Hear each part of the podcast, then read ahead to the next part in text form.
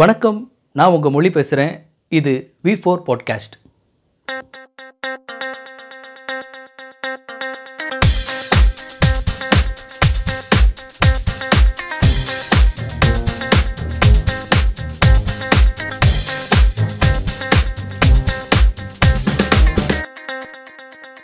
வணக்கம் நண்பர்களே. இன்றைக்கி நம்ம வந்து வி ஃபோர் பாட்காஸ்ட்டில் நம்மோட பேசுகிறதுக்காக சுல்தான் ஐயனார் முத்து மூணு பேரும் இணைஞ்சிருக்காங்க. இன்றைக்கி எதை பற்றி பேச போகிறோம் அப்படின்னு பார்த்தீங்கன்னா ஹாஸ்டல் அந்த வாழ்க்கை. ஹாஸ்டலில் நம்ம வாழ்ந்த வாழ்க்கை. அது எப்படி அட்வான்டேஜ் என்னென்ன அட்வான்டேஜ் ஹாஸ்டல் வாழ்க்கையில் நமக்கு இருக்குது என்னென்ன டிஸ்அட்வான்டேஜ் இருக்குது அந்த வாழ்க்கையை நம்ம எத்தனை பேர் கடந்து வந்தீங்க? அது வரைக்கும் நாங்கள் ஹாஸ்டலராகவே இருந்தது இல்லைங்க லைஃப் லாங்காகவே நாங்கள் வந்துட்டு டேஸ் கலராக தாங்க இருந்தோங்க அப்படிங்கிற மாதிரி உள்ள நபர்கள் எல்லாருக்கும் இந்த பாட்காஸ்ட்டை வந்துட்டு ஹாஸ்டல் வாழ்க்கையில் என்னென்ன அட்வான்டேஜ் டிஸ்அட்வான்டேஜ் நாங்கள் சந்தித்தோம் என்னென்னலாம் இருக்குது அப்படிங்கிறத பற்றி தான் இன்றைக்கி டிஸ்கஸ் பண்ண போகிறோம் வணக்கம் சுல்தான். வணக்கம் மொழி எப்படி இருக்க? நல்லா இருக்கேன். நீ எப்படி இருக்கிற நல்லா இருக்க மொழி ஓகே வணக்கம் முத்துகிருஷ்ணா. வணக்கம் மொழி எப்படி இருக்கிற? ஆ, நல்லா இருக்கிறேன். அப்புறம் வேக்சின்லாம் எடுத்திருக்க போல்? வேக்சின் எடுக்க எடுத்துட்டு ஒரே கிறக்கத்துல தான் இருக்கேன் நான். ம் ம் பரவாயில்லையா இப்போ. எதுவும் உடம்புக்கு என்ன பண்ணுது தலைவலி மட்டும் இருக்கு. அவ்வளோதான் ம் ம் ம் ஆமாம் பேராசெட்டமெல்லாம் கொடுத்துருப்பாங்களே டாக்டர் பேரசிமல் நானே ஸ்டாக் பண்ணி வச்சுருந்தேன். அதனால் வந்தோடனே போட்டேன். இன்னொன்று போடணும். நேற்று காலையில் நேற்று தான் வேக்சினேஷன் ஆமாம் ஓகே வணக்கம் ஐயனார் மொழி வணக்கம். எப்படி இருக்க? நான் நல்லா இருக்கேன். ம் நல்லா இருக்கிறேன். ஓகே அப்புறம் என்ன சாப்பாடுலாம் சாப்பிட்டாச்சா? சாப்பிட்டு கிறக்கத்துல இருக்கேன். அதெல்லாம் வெயிட்டா சாப்பிட்டு உட்காந்துருக்கு. ஆமா. எல்லாம் சாப்பிடலடா. லென்த்தா போச்சுன்னா தூங்கிடுவேன்னு நினைக்கிறேன். அந்த மாதிரி கேரள உட்காந்துக்கிட்டு இருக்கேன். டேய் நான் என்ன சாப்பிடல? சாப்பிடும் முத்து அவன் அந்த அளவுக்கு டெடிகேஷனோட முத்து போட்காஸ்ட்ல இருக்கான் பாரு. ஆமாம் ப்ரௌட் ஆஃப் ஹேம் சரி ஓகே. நம்ம அப்படியே பேசுவோம். சுல்தான். சொல்லு மொழி. நீ வந்துட்டு ஹாஸ்டலில் வந்து ஜாயின் பண்ணுறதுக்கு முன்னாடி நீ டேஸ் கலராக தானே இருந்திருப்ப வீட்டில் ஆமா ஆமா. சரி ஃபஸ்ட்டு ஃபஸ்ட்டு நீ ஹாஸ்டலில் ஜாயின் பண்ணும்போது உனக்கு எப்படி இருந்துச்சு? அதை பற்றி சொல்லு. ஓகே. ஓகே ஸோ அதான் இப்போ நம்ம ஐ மீன் ஸ்கூல் லைஃப்ல இருந்து டுவெல்த்து எதுவுமே வந்து நம்ம வெளியில அஹ், தனியா போய் இருந்ததில்ல.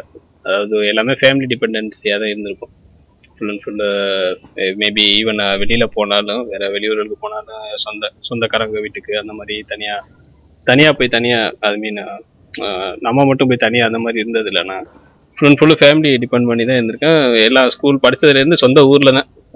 ஈவன் ஸ்டார்டிங்லேருந்து ஸ்கூல் டுவெல்த் வரை எங்கள் சொந்த ஊரில் தான் படித்தேன் ஸோ அதனால வந்து எனக்கு ஹாஸ்டல் ஃபஸ்ட்டு வரும்போது வந்து கொஞ்சம் ரொம்ப ஒரு மாதிரி ஒரு ஒரு பயத்தோட தான் வந்தேன்.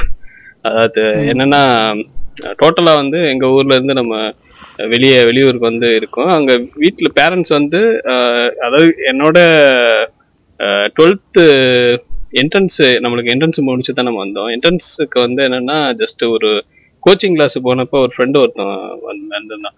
ஸோ அவன் வந்து என்னென்னா நம்ம காலேஜை காலேஜ் இதில் கவுன்சிலிங்கில் செலக்ட் பண்ணி ரெண்டு பேரும் வந்திருந்தோம். ஸோ நாங்கள் எங்கள் ஊர்லேருந்து ராமநாதபுரத்துலேருந்து ரெண்டு பேருமே ஒன்றா ஜாயின் பண்ணி அவங்களோட அவனோட பேரண்ட்ஸ் என்னோட பேரண்ட்ஸு ரெண்டு பேரும் தான் வந்து காஸ்ட்ல வந்து விட்டுட்டு போயிருந்தாங்க. அன்னைக்கு ஜாயினிங் டேட் அன்னைக்கு. ஸோ அவங்க வீட்டுக்கு அப்படி கிளம்பி போகும்போது எனக்கு ஹாஸ்டலில் அவங்க விட்டுட்டு அப்படி போகும்போது எனக்கு ரொம்ப ஒரு மாதிரி ஃபீல் ஆயிடுச்சு தனியா இருக்க போனோம். அது என்னன்னா நம்ம நம்ம டிபார்ட்மெண்ட் உனக்கு தெரியும். ஆளு எல்லாம் முரட்ட முரட்ட ஆளா வந்து ஜாயின் பண்ணியிருந்தாங்க. எல்லாம் அது வந்து எஸ்பெஷலி நம்ம ஏர்நாட்டிக்கல் பொறுத்த வரைக்கும் பார்த்தீங்கன்னா நிறைய ஸ்டேட்ல இருந்து வேற ஸ்டேட்ல இருந்து கூட வந்து பேசி எல்லாமே ரொம்ப டிஃப்ரெண்டா இருந்துச்சு. எங்கள் நான் டோட்டலா சின்ன வயசுல இருந்து படிச்ச எல்லாமே தமிழ் மீடியம் படிச்சுட்டு அங்க பசங்க ஈவன் அங்க இருக்கவங்க எல்லாருமே அந்த ஒரு இங்கிலீஷில் இங்கிலீஷ்ல பேசுறதா அப்புறம் அவங்களுடைய பிஹேவியர்ஸ் அவங்களுடைய இது எல்லாமே வந்து எனக்கு டோட்டலா புதுசா இருந்துச்சு. அதனால எனக்கு ரொம்ப ஒரு மாதிரியா அஹ், கொஞ்சம் மிரண்டு போய் தான் இருந்தேன் ஃபர்ஸ்ட் இனிஷியலா வந்து இருந்தப்போ. ஸோ அது ஐ மீன் அது ஒரு அது அந்த ஹோம் சிக் வந்து ஒரு எப்படி ஒரு ஒரு த்ரீ ஃபோர் மந்த்ஸுக்கு மேலே இருந்துச்சு எனக்கு. ஒரு டயத்துல எல்லாம் வந்து நம்ம இந்த ஹாஸ்டலில் வந்து ஐ மீன் விட்டுட்டு இங்கே இந்த காலேஜையே டிஸ்கன்டினியூ பண்ணிட்டு நம்ம ஊர்ல போய் ஜாயின் பண்ணிடலாமா அப்படிங்கிற மாதிரிலாம் மைண்ட் செட் வந்துச்சு.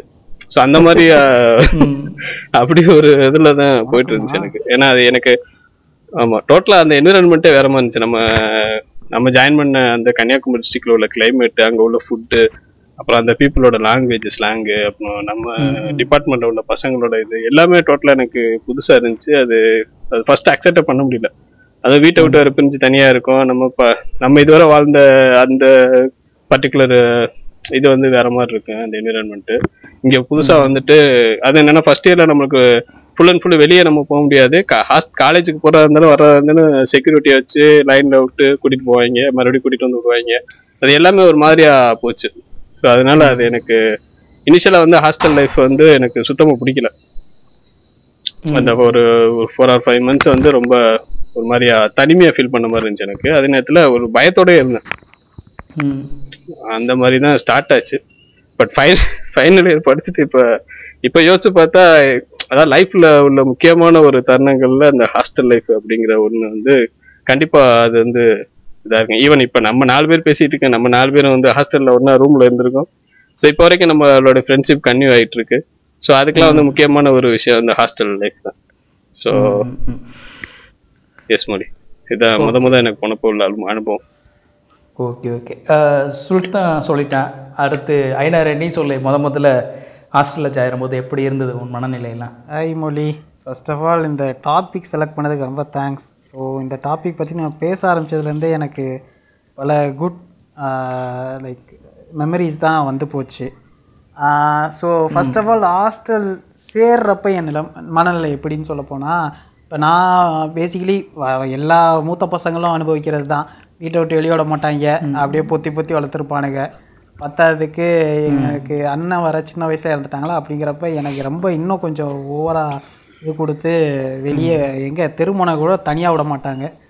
ஈவன் டுவெல்த் ஸ்டாண்டர்ட்லாம் அவன் சைக்கிளில் தனியாக வருவான் பைக்கில் வருவான் என்ன பைக் எங்கள் அப்பா வண்டியில் இறக்கி விட்டு போவாங்க. ஸோ அந்த அளவுக்கு ரொம்ப ஃபெட்டப் ஆயிருந்தேன். ஏய் கொஞ்சமாவது வெளியே விடுங்கய்யாங்கிற மாதிரி.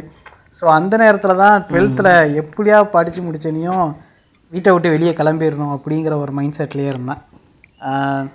தட் எப்படி சொல்ல போனால் அது வரைக்கும் வேர்ல்டு உலக அறிவு ஜீரோ அந்த மாதிரி தான் இருந்துச்சு. ஒரு எக்ஸ்போஷர் இல்லாமல் யாரு கூடயும் ஒரு பழக்கம் பெருசாக ஒரு ஃப்ரெண்ட்ஸ் சர்க்கிள்னு பார்த்தாலே ஒரு ரெண்டு மூணு பேர் தான் இருப்பாங்க.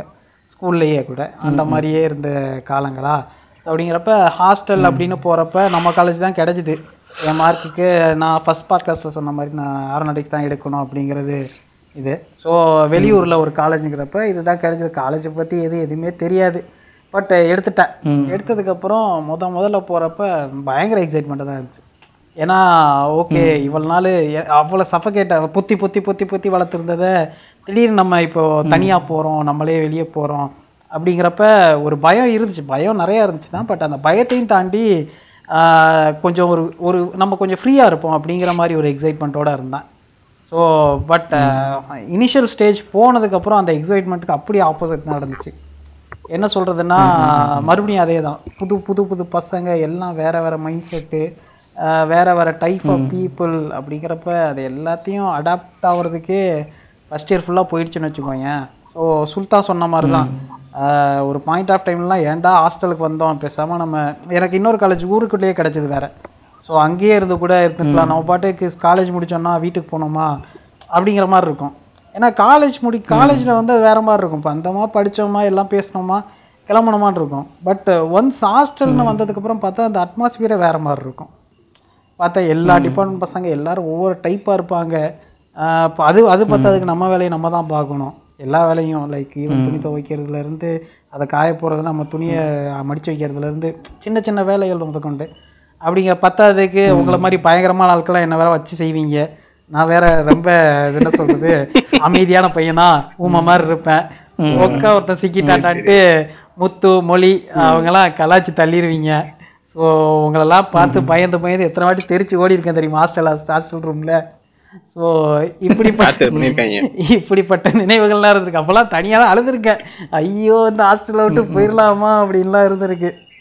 ஸோ அதுக்கப்புறம் செகண்ட் இயர்ல இருந்து அது வேற மாதிரி அப்படியே அது காலேஜ் அந்த டைலாக் இல்லை இது வேற. ஸோ காலேஜ் அடாப்ட் ஆயிடுச்சு எல்லாம் பழகி போச்சு. அவ்வளோதானா அப்படிங்கிற மாதிரி அந்த மெயினாக என்ன சூடு சோதனை போயிடுச்சு. அதுக்கப்புறம் எல்லாம் பழகிடுச்சு. இவ்வளோதான் மொழி. ஸோ சரி ஓகே ஓகே. முத்துகிருஷ்ணா நீ சொல்லு. உன்னுடைய ஃபஸ்ட்டு ஹாஸ்டலுக்கு வரும்போது எப்படி இருந்தது ஃபீல் ஆக்சுவலாக வந்து கவுன்சிலிங் நடந்துட்டு இருக்கும்போது எனக்கு நம்ம கட் ஆஃப்க்கு வந்து நல்ல ஒரு சவுத் சைடில் நல்ல காலேஜ் அப்படின்னு ரெக்கமெண்ட் பண்ணாங்க நம்ம காலேஜ் ஸோ நானும் பெருசாக பெரிய லெவலில் ரிசர்ச்லாம் பண்ணல. எடுத்தாச்சு. சரி நல்ல காலேஜ்னு சொன்னாங்களே சவுத்தில் அப்படின்ட்டு எடுத்துட்டு ஓகே இருந்தேன். ஸோ ஃபஸ்ட்டு ஃபஸ்ட்டு ஒரு இந்த அட்மிஷன் போடுறதுக்கு போயிருந்தோம் ஃபஸ்ட்டு விசிட்டு ஸோ அங்கே போய் அந்த நம்ம அந்த பஸ் ஸ்டாண்டில் இறங்கினோடனே ஒரு டிஃப்ரெண்ட்டான என்விரான்மெண்ட் டோட்டலாக பரோட்டா காலையிலே பரோட்டா பீஃப் கறி இது ரொம்ப எனக்கு வித்தியாசமா இருந்தது ரொம்ப வித்தியாசமா இருந்தது எனக்கு இது. ஏன்னா அந்த மாதிரி நான் நம்ம ஊர் சைடில் நீங்கள் பார்த்தது இல்லையா? ரொம்ப வித்தியாசமா இருந்தது. சரி அங்கேயே எனக்கு ரொம்ப ஒரு எக்ஸைட்மெண்ட் ஏன்னா நான் அந்த கொஞ்சம் சாப்பாடு அந்த கொஞ்சம் டிஃப்ரெண்ட்டாக இருக்கணும் அப்படின்னு நான் ரொம்ப ரொம்ப எதிர்பார்ப்பேன். ஸோ ஐ ரைட்ரா நம்ம காலையிலே பரோட்டாவும் பீஃப் கறியும் கிடைக்குமே அப்படின்னு சொல்லிட்டு எனக்கு அங்கே ஒரு பாயிண்ட் அங்கேயே பிடிச்சி போச்சு எனக்கு. சோறு தான் முக்கியம் அமைச்சர். ஆமா. ஸோ நம்ம வடசேரி பஸ் ஸ்டாண்ட்ல இருந்து நம்ம காலேஜுக்கு வரும்போது அந்த பஸ்ல இன்னும் அடுத்த பஸ் ஏறணும். சின்ன அந்த அடுத்த டிரான்சிட் பஸ் இருக்கும்ல ட்ரிவாண்ட்ரம் பஸ் வர வழி அவ்வளோ அழகா இருந்துச்சு மொழி. பார்க்கும்போது அந்த வியூ ஸோ அந்த இதுலயே நான் செட் ஆயிட்டேன். சூப்பர் காலேஜ் செலக்ட் பண்ணியிருக்கேன்டா அப்படின்னு சொல்லிட்டு நான் அங்கேயே நான் ஃபிக்ஸ் பண்ணிட்டேன் நான். அப்புறம் ஸோ அப்படி வந்து ஃபர்ஸ்ட் விசிட் எனக்கு அப்படி இருந்தது காலேஜ் அப்புறம் காலேஜ் லைஃப் அந்த ஃபர்ஸ்ட் டைம் அப்படி ஸ்டார்ட் ஆகும்போது ஐயனார் சொன்ன மாதிரி தான் அந்த மூத்த பசங்கன்னா ரொம்ப பொத்தி பொத்தி வள வளர்த்தாங்க செஞ்சாங்க வெளியே எங்கேயும் விட மாட்டாங்க. எங்கள் தம்பிமாரெலாம் நல்லா ஏதாவது சேட்டை பண்ணிட்டு வெளியே ஓடிடுவாங்க. ஏதாவது வீட்டில் போய் சொல்லிட்டு. நாங்கெல்லாம் அப்படி இல்லை பே பே பேன்னு திரும்பி வீட்டுக்குள்ளேயே உட்காந்துட்டு இருந்ததுனால ஸோ அது வந்து ஒரு first time experience like out of the house வந்து நம்ம ஒரு புதுசாக ஒரு இடத்த எக்ஸ்பெக்ட் பண்ண போகிறோம் புதுவிதமான மக்கள் ஸோ ஒரு அந்த மாதிரி எக்ஸ்பெக்டேஷன் இருந்தது. ஸோ எனக்கு கொஞ்சம் அது த்ரில்லிங்காக தான் இருந்தது. நான் I was ready for that so நம்ம என்ன இந்த பயம் அப்படிலாம் இல்லை எனக்கு. அது அந்த அந்த எக்ஸ்பீரியன்ஸ் நல்ல ஒரு த்ரில்லிங்கான எக்ஸ்பீரியன்ஸ் நல்ல ஒரு புது எக்ஸ்பீரியன்ஸ் நல்ல எக்ஸ்பீரியன்ஸ் அப்படின்னு நான் வெயிட் பண்ணிட்டு இருந்தேன் ஸோ அந்த ஃபர்ஸ்ட் டே அந்த இன்னும் அந்த ஃபர்ஸ்ட் டேலாம் இன்னும் நல்லா ஞாபகம் இருக்கு. அவங்க போட்ட அந்த நெய் சாதம் அந்த மாடி அந்த மொட்- நம்ம ஆடிட்டோரியம் போயிட்டு ஏறி இறங்கி வந்து ஃபர்ஸ்ட் ராமநாத் ஃபர்ஸ்ட் ஃபர்ஸ்ட் நான் ராமநாதன் தான் பார்த்தேன் அங்க. ராமநாதன் அவங்க அப்பா- அவங்க அப்பா. அவங்க ரெண்டு பேர்த்தையும் பார்த்தவங்க. ஸோ அதான் ஃபர்ஸ்ட் மெமரி ஜாயினிங் டே அன்னைக்கு. ஸோ அதுக்கடுத்து நம்ம அப்புறம் ஹாஸ்டல் கூட்டிகிட்டு வந்து அவங்கவுங்க ரூம் அலாக்கேட் பண்ணாங்க. ஸோ அப் அந்த மக்கள்லாம் வந்து என்ன சொல்ல ரொம்ப தூரத்துலேருந்து வந்திருந்தாங்க. ஸோ சக்தி சக்திலாம் வந்து இந்த கடலூர் சைட்லேருந்து வந்திருந்தான். அப்புறம் மாரிமுத்துன்னு ஒரு பையன் அவன் அவன் திருநெல்வேலி தான் அவன். கொஞ்சம் இன்டீரியர் அவன். ஸோ அதெல்லாம் கொஞ்சம் ஒரு டிஃப்ரெண்ட்டான எக்ஸ்பீரியன்ஸ் இந்த மாதிரிலாம் மக்கள் ரொம்ப நல்ல டைப்பாக இருந்தாங்க அவங்களாம் ஸோ இந்த மாதிரி நல்லா இருந்துச்சு எனக்கு அந்த ஒரு ஒரு பாசிட்டிவான ஒரு வைப் இருந்தது. அப்புறம் கிளாஸ்க்குள்ளே என்ட்ரு ஆகும்போது ஒரு டிஃப்ரெண்ட்டான ஃபீலிங் இது. ஒரு மாதிரி அதெல்லாம் கொஞ்சம் நர்வஸாக இருந்தது. புது புதுசாக இருக்காங்க மக்கள் யார் யாரை பார்க்க போகிறோம் அப்படின்னு.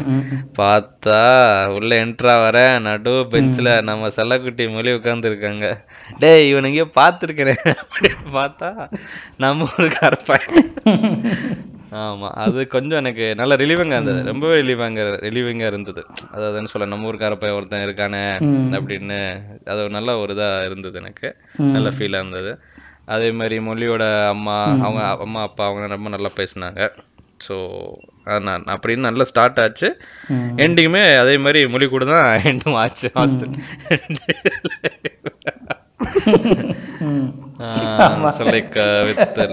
அது நிறைய நிறைய இந்த சேட்டைகள் இந்த மாதிரி இந்த மாதிரி நிறைய பண்ணது. ஸோ அதெல்லாம் ரொம்ப நல்ல ஒரு மெமரிஸாக இன்னும் இருக்கு. So most of the discussion ஏதாவது வந்ததுன்னா வைஃப் கூட நான் இந்த மாதிரி விஷயங்கள் ரொம்ப ஷேர் பண்ணியிருக்கேன். ஹாஸ்டலில் நடந்த நிறைய சம்பவங்கள். ஓகே ஓகே இப்படி தான் வந்து ஃபஸ்ட்டு ஃபஸ்ட்டு ஹாஸ்டலுக்கு வரும்போது எனக்கும் பல நினைவுகள் இருந்துச்சு. இப்போ நான் ஃபஸ்ட்டு டே ஹாஸ்டலுக்கு வரும்போது ஏன்னா நான் சின்ன வயசுலேருந்தே ஃபுல்லாகவே வீட்டிலேயே தான் இருந்து வளர்ந்ததுனால வெளியில் எங்கேயுமே போனதில்லை. சொந்தக்காரங்க வீட்டில் கூட நான் போய் தங்க மாட்டேன். இப்போ பேரண்ட்ஸோடு போயிட்டு பேரண்ட்ஸோடையே வந்துடும் இப்படி தான் இருக்கும். ஸோ ஃபஸ்ட்டு ஃபஸ்ட்டு ஹாஸ்டலுக்கு வரும்போது என்னை விட எங்கள் அப்பா ஃபீல் பண்ணிகிட்டு இருந்தார். ஐயோ அவனை கொண்டு போய் ஹாஸ்டலில் விடணும். நான் எப்படி சாப்பிடுவானா ஒழுங்கா நல்லா தூங்குவானா அப்படின்னு அவர் ஒரே என்னை பற்றியே பேசிக்கிட்டே வருவார். பேசிட்டு அம்மாட்ட சொல்லிட்டு வர்றாரு. எப்போ அவன் இருந்துக்குருவானா? இல்லைன்னா கூட ஒன்றும் பிரச்சனை இல்லை. லோக்கலில் கலசலிங்கத்தில் கூட நம்ம வாங்கி கொடுத்துடலாம் ஒரு சீட்டு இங்கேயே அவன் படிக்கட்டும் அப்படி சொல்லிட்டுருந்தாரு ஆனால் கொண்டு போய் அங்கே விட்டாங்க. விட்டு ஃபஸ்ட்டு டே வந்து ரூம்லாம் அலாட் பண்ணும்போது எனக்கு பிளஸ்ஸிங்கும் கிப்சனோட போட்டிருந்தாங்க. ஃபஸ்ட்டு டிபார்ட்மெண்ட்டுக்குள்ளே போடாமல் மற்ற டிபார்ட்மெண்ட்டோட கலந்துருக்கிற மாதிரி போட்டிருந்தாங்க. ஸோ இன்றைக்கி வரைக்குமே வந்து பார்த்திங்கன்னா பிளஸ்ஸிங்கோட வந்து ஃப்ரெண்ட்ஷிப் வந்து கண்டினியூ ஆகிட்டே தான் இருக்குது அங்கே இருக்கும்போது நிறையா பிளஸ்ஸிங்கோட எனக்கு ஒரு வருஷம் தான் பிளஸ்ஸிங்கோட இருந்தாங்க அந்த ரூமில் அதுக்கப்புறமா டிபார்ட்மெண்ட் வைஸாக பிரிச்சுட்டாங்க. அவன் வெளியில் வேற போயிட்டான் அதுக்கப்புறமா அவன். டேஸ் கலர் மாதிரி வெளியில் ரூம் எடுத்து வந்தான். ஸோ கண்டினியூ பண்ணலை. அதுக்கப்புறம் நம்ம அதுக்கப்புறம் நம்ம மூணு பேரும் ரூம்மேட்டு அது நம்ம ரெண்டு பேரும். நீனு ஐநாறு நம்ம மூணு பேர் மட்டும் ரூம்மேட் ஆனோம். சுல்தான் வந்து நம்ம ரூம்மேட் கிடையாது ஆனால் நம்ம ரூம்மேட் மாதிரி வந்து இருந்துட்டு இருந்தா என்ன அவன் பெட்டிங் இல்லை அவ்வளோதான் ஸோ ஃபஸ்ட்டு ஹாஸ்டலில் சேரும்போது ஒரு பயம் இருந்துச்சு. அப்புறம் ஒரு ஒரு ஒரு ஒரு மாதம் ஃபஸ்ட்டு லீவ் வரும்போது வீட்டுக்கு போகும்போதே ஓடிட்டேன். அதுக்கப்புறமா நாட்கள் நம்ம பல வருஷம் அங்கேயே இருக்கும்போது ரெண்டு வருஷம்லாம் ஆனோன்னே லீவ் விட்டால் வீட்டுக்கு போகிறத கொஞ்சம் கொஞ்சமாக அப்படியே குறைக்க இது எனக்கு ஞாபகம் நல்லா ஞாபகம் அது இருக்கு. இரு மொழி மொழி இதை நான் சொல்லி ஆகணும். ஸோ அந்த மொழி வந்து வீக்கெண்ட் வந்து நான் தங்கவே மாட்டான். அதை குடும்பம் வீட்டுக்கு ஓடிடுவான். பேக் பண்ணிட்டு ஓடிடுவான் வீட்டுக்கு. ஆமா. அப்புறம் சீக்கிரம் போனா சைன் பண்ணி சீக்கிரம் வெளியேறிடலாம். இல்லைன்னா லைன்ல கியூல நின்றுகிட்டு இருக்கணும். ஆமாம் ஸோ அந்த வீக்கெண்ட்லாம் வந்து கொஞ்சம் கொஞ்சம் ஒரு எனக்கு தெரிஞ்சு ஒரு ஒன்றரை வருஷம் கழிச்சு தான் வந்து மொழி ஹாஸ்டலில் இரு இருக்க ஆரம்பித்தான் அதுக்கப்புறம் ஒன்றா தட்டை தூக்கிட்டு சரக்கு சரக்கு சரக்கு நடந்து போய் சாப்பிட்டு வந்துட்டு இருந்தோம் மிஸ்ஸில் கண்டினியூ பண்ணு. சரி ஓகே இப்படி இப்படி தான் வந்து ஹாஸ்டலில் நமக்கு ஸ்டார்ட் ஆச்சு. பல பிரச்சனைகள் நமக்கு பயம் அதெல்லாம் கடந்து செகண்ட் இயர் தேர்ட் இயர்லாம் வரும்போது கொஞ்சம் ஓரளவுக்கு நார்மல் ஆயிடுச்சு ஸோ இந்த ஹாஸ்டலில் நம்ம போய் சேர்ந்ததுக்கப்புறமா இந்த ஹாஸ்டல் லைஃப்பில் நமக்கு ஏகப்பட்ட அட்வான்டேஜ் இருந்துச்சு. ஸோ முதல்ல என்னென்னா ஒரு விஷயம் நமக்கு வந்து ஹாஸ்டல் கற்றுக் கொடுத்துச்சு. அது என்ன அப்படின்னா நாம் வந்து ரூம் வந்து மூணு பேர் இருக்கிறோம் ஷேரிங் ரூம் தான் நம்மளுக்கு. இண்டிவிஜுவல் ரூம் கிடையாது. வீட்டில் நாம் இஷ்டத்துக்கு ஜாலியாக இருந்திருப்போம். வீட்டில் வந்து பேரண்ட்ஸோட ரூல்ஸு அதுக்கப்புறம் நாமளாக வந்து பார்த்துக்கிறது தான் ஸோ அப்படி முத முதல்ல நம்ம ரூமில் ஒரு ரெண்டு பேரோட நாம் இருக்கிறோம். மூணு பேர் மட்டும் ரூமில் இருக்கோம். ஸோ இந்த ஒரு புது இதுக்கு நம்ம போகும்போது நீங்கள் எப்படி அதில் அடாப்ட் ஆனீங்க? அதில் என்னென்ன கற்றுக்கிட்டீங்க ரூமுக்குள்ளே ஒரு ரூம்மேட்டாக நீங்கள் என்ன கற்றுக்கிட்டீங்க சுல்தான் நீ சொல்லு. ஓகே மொழி. அதான் இப்போ ஃபர்ஸ்ட் இயரில் நான் சொன்னல என்னுடைய அந்த என்ட்ரன்ஸ் எக்ஸாம் கோச்சிங் போயிருந்தேன். ஸ்கூல் முடிச்சுட்டு அந்த இது கவுன்சிலிங் இதுன்றக்க ஸோ அப்போ என்னுடைய என்னோட ஒன்றா சேர்ந்து படித்த பையன் தான் ஜுனைது ஸோ அதில் பழக்கம் எனக்கு ஜுனைது. ஜுனைது அதுக்கு முன்னாடி தெரியாது. அந்த டுவெல்த்து அந்த கோச்சிங் இதெல்லாம் பழக்கம். அது வந்து ஒரு குறிப்பிட்ட பீரியட் தான். அதுக்கப்புறம் நாங்கள் ரெண்டு பேரும் இது பண்ணியாச்சு. காலேஜ் அப்புறம் கவுன்சிலிங்லாம் நடந்து அவன் சடனாக ஒரு தடவை ஃபோன் பண்ணி நானும் இது மாதிரி உங்கள் காலேஜில் தான் நான் சிவில் டிபார்ட்மெண்ட் எடுத்திருக்கேன் அப்படின்னு சொன்னேன் ஸோ அப்போனா ஓகே அப்படின்னு சொல்லிட்டு ரெண்டு பேரும் நாங்கள் ஃபேமிலி ஒன்றா சேர்ந்து தான் வந்து காலேஜில் ஜாயின் பண்ணி அதுவும் வந்து அவன் இது பேசி ரெண்டு பேரும் நம்ம ஒன்றாவே இருந்துக்கலாம் ரூம்ல ஒரே ரூம்லேயே போய் இருக்கிற மாதிரி இது பண்ணிக்கலாம்னு சொல்லி பிளான் பண்ணி வந்தது. ஸோ கூட இன்னொரு மூணாவது ஆளாக ரூம்மேட்டாக வந்தது வந்து சர்புதீன். ஓகே ஸோ மூணு பேரும் ஒரு ரூமாக போட்டிருந்தாங்க. அப்ப எனக்கு ஜுனைது முன்னாடி பழக்கம் அது அதனால பட் அதான் அந்த அந்த ஜஸ்ட் அந்த கோச்சிங் இதுல பழக்கம். மற்றபடி பெருசா பழக்கம் கிடையாது. ஸோ மூணு அது ஈவன் எனக்கு வந்து நான் முன்னாடி சொன்ன மாதிரி ஃபர்ஸ்ட் எனக்கு அந்த ஹாஸ்டல்ல வந்தது இரு- இருந்தது எல்லாமே வந்து டோட்டலாவே வந்து டிஃப்ரெண்டா எனக்கு இருந்துச்சு. அது என்னன்னா ஃபுல் அண்ட் ஃபுல் ஃபேமிலி டிபெண்டன்ஸ்ல இருந்துட்டு நம்ம தனியா வந்து இப்போ யாருமே இல்லாம ஒரு இருக்கிறது. அதே மாதிரி நம்ம ஹாஸ்டல்ல இந்த மொபைல் ஃபோன் அதெல்லாம் யூஸ் பண்ணக்கூடாது அப்படி இப்படின்னு நிறைய ரூல்ஸ் வேறு ஃபர்ஸ்ட் இருக்கலாம் போட்டிருந்தாங்க. நம்ம பேசுறதா இருந்தாலும் ஃபோன் பேசு. அங்கே வந்து வார்டன் ரூம்ல தான் வந்து காசுக்கு கொட்டி காசு கொடுத்து ஃபோன் பேசணும் வீட்டுக்கு. ஸோ அதுவும் இல்லாம டுவெல்த்தில் வேற நம்ம சில வேலையெல்லாம் பார்த்துட்டு வந்திருப்போம். ஸோ அது வேற டிஃப்ரெண்ட்டான அது அது வேற ஒரு டிஃப்ரெண்ட்டான ஒரு இது அதை missing some lovable person so அந்த மாதிரியான விஷயங்கள்ல வேற இருந்துச்சு.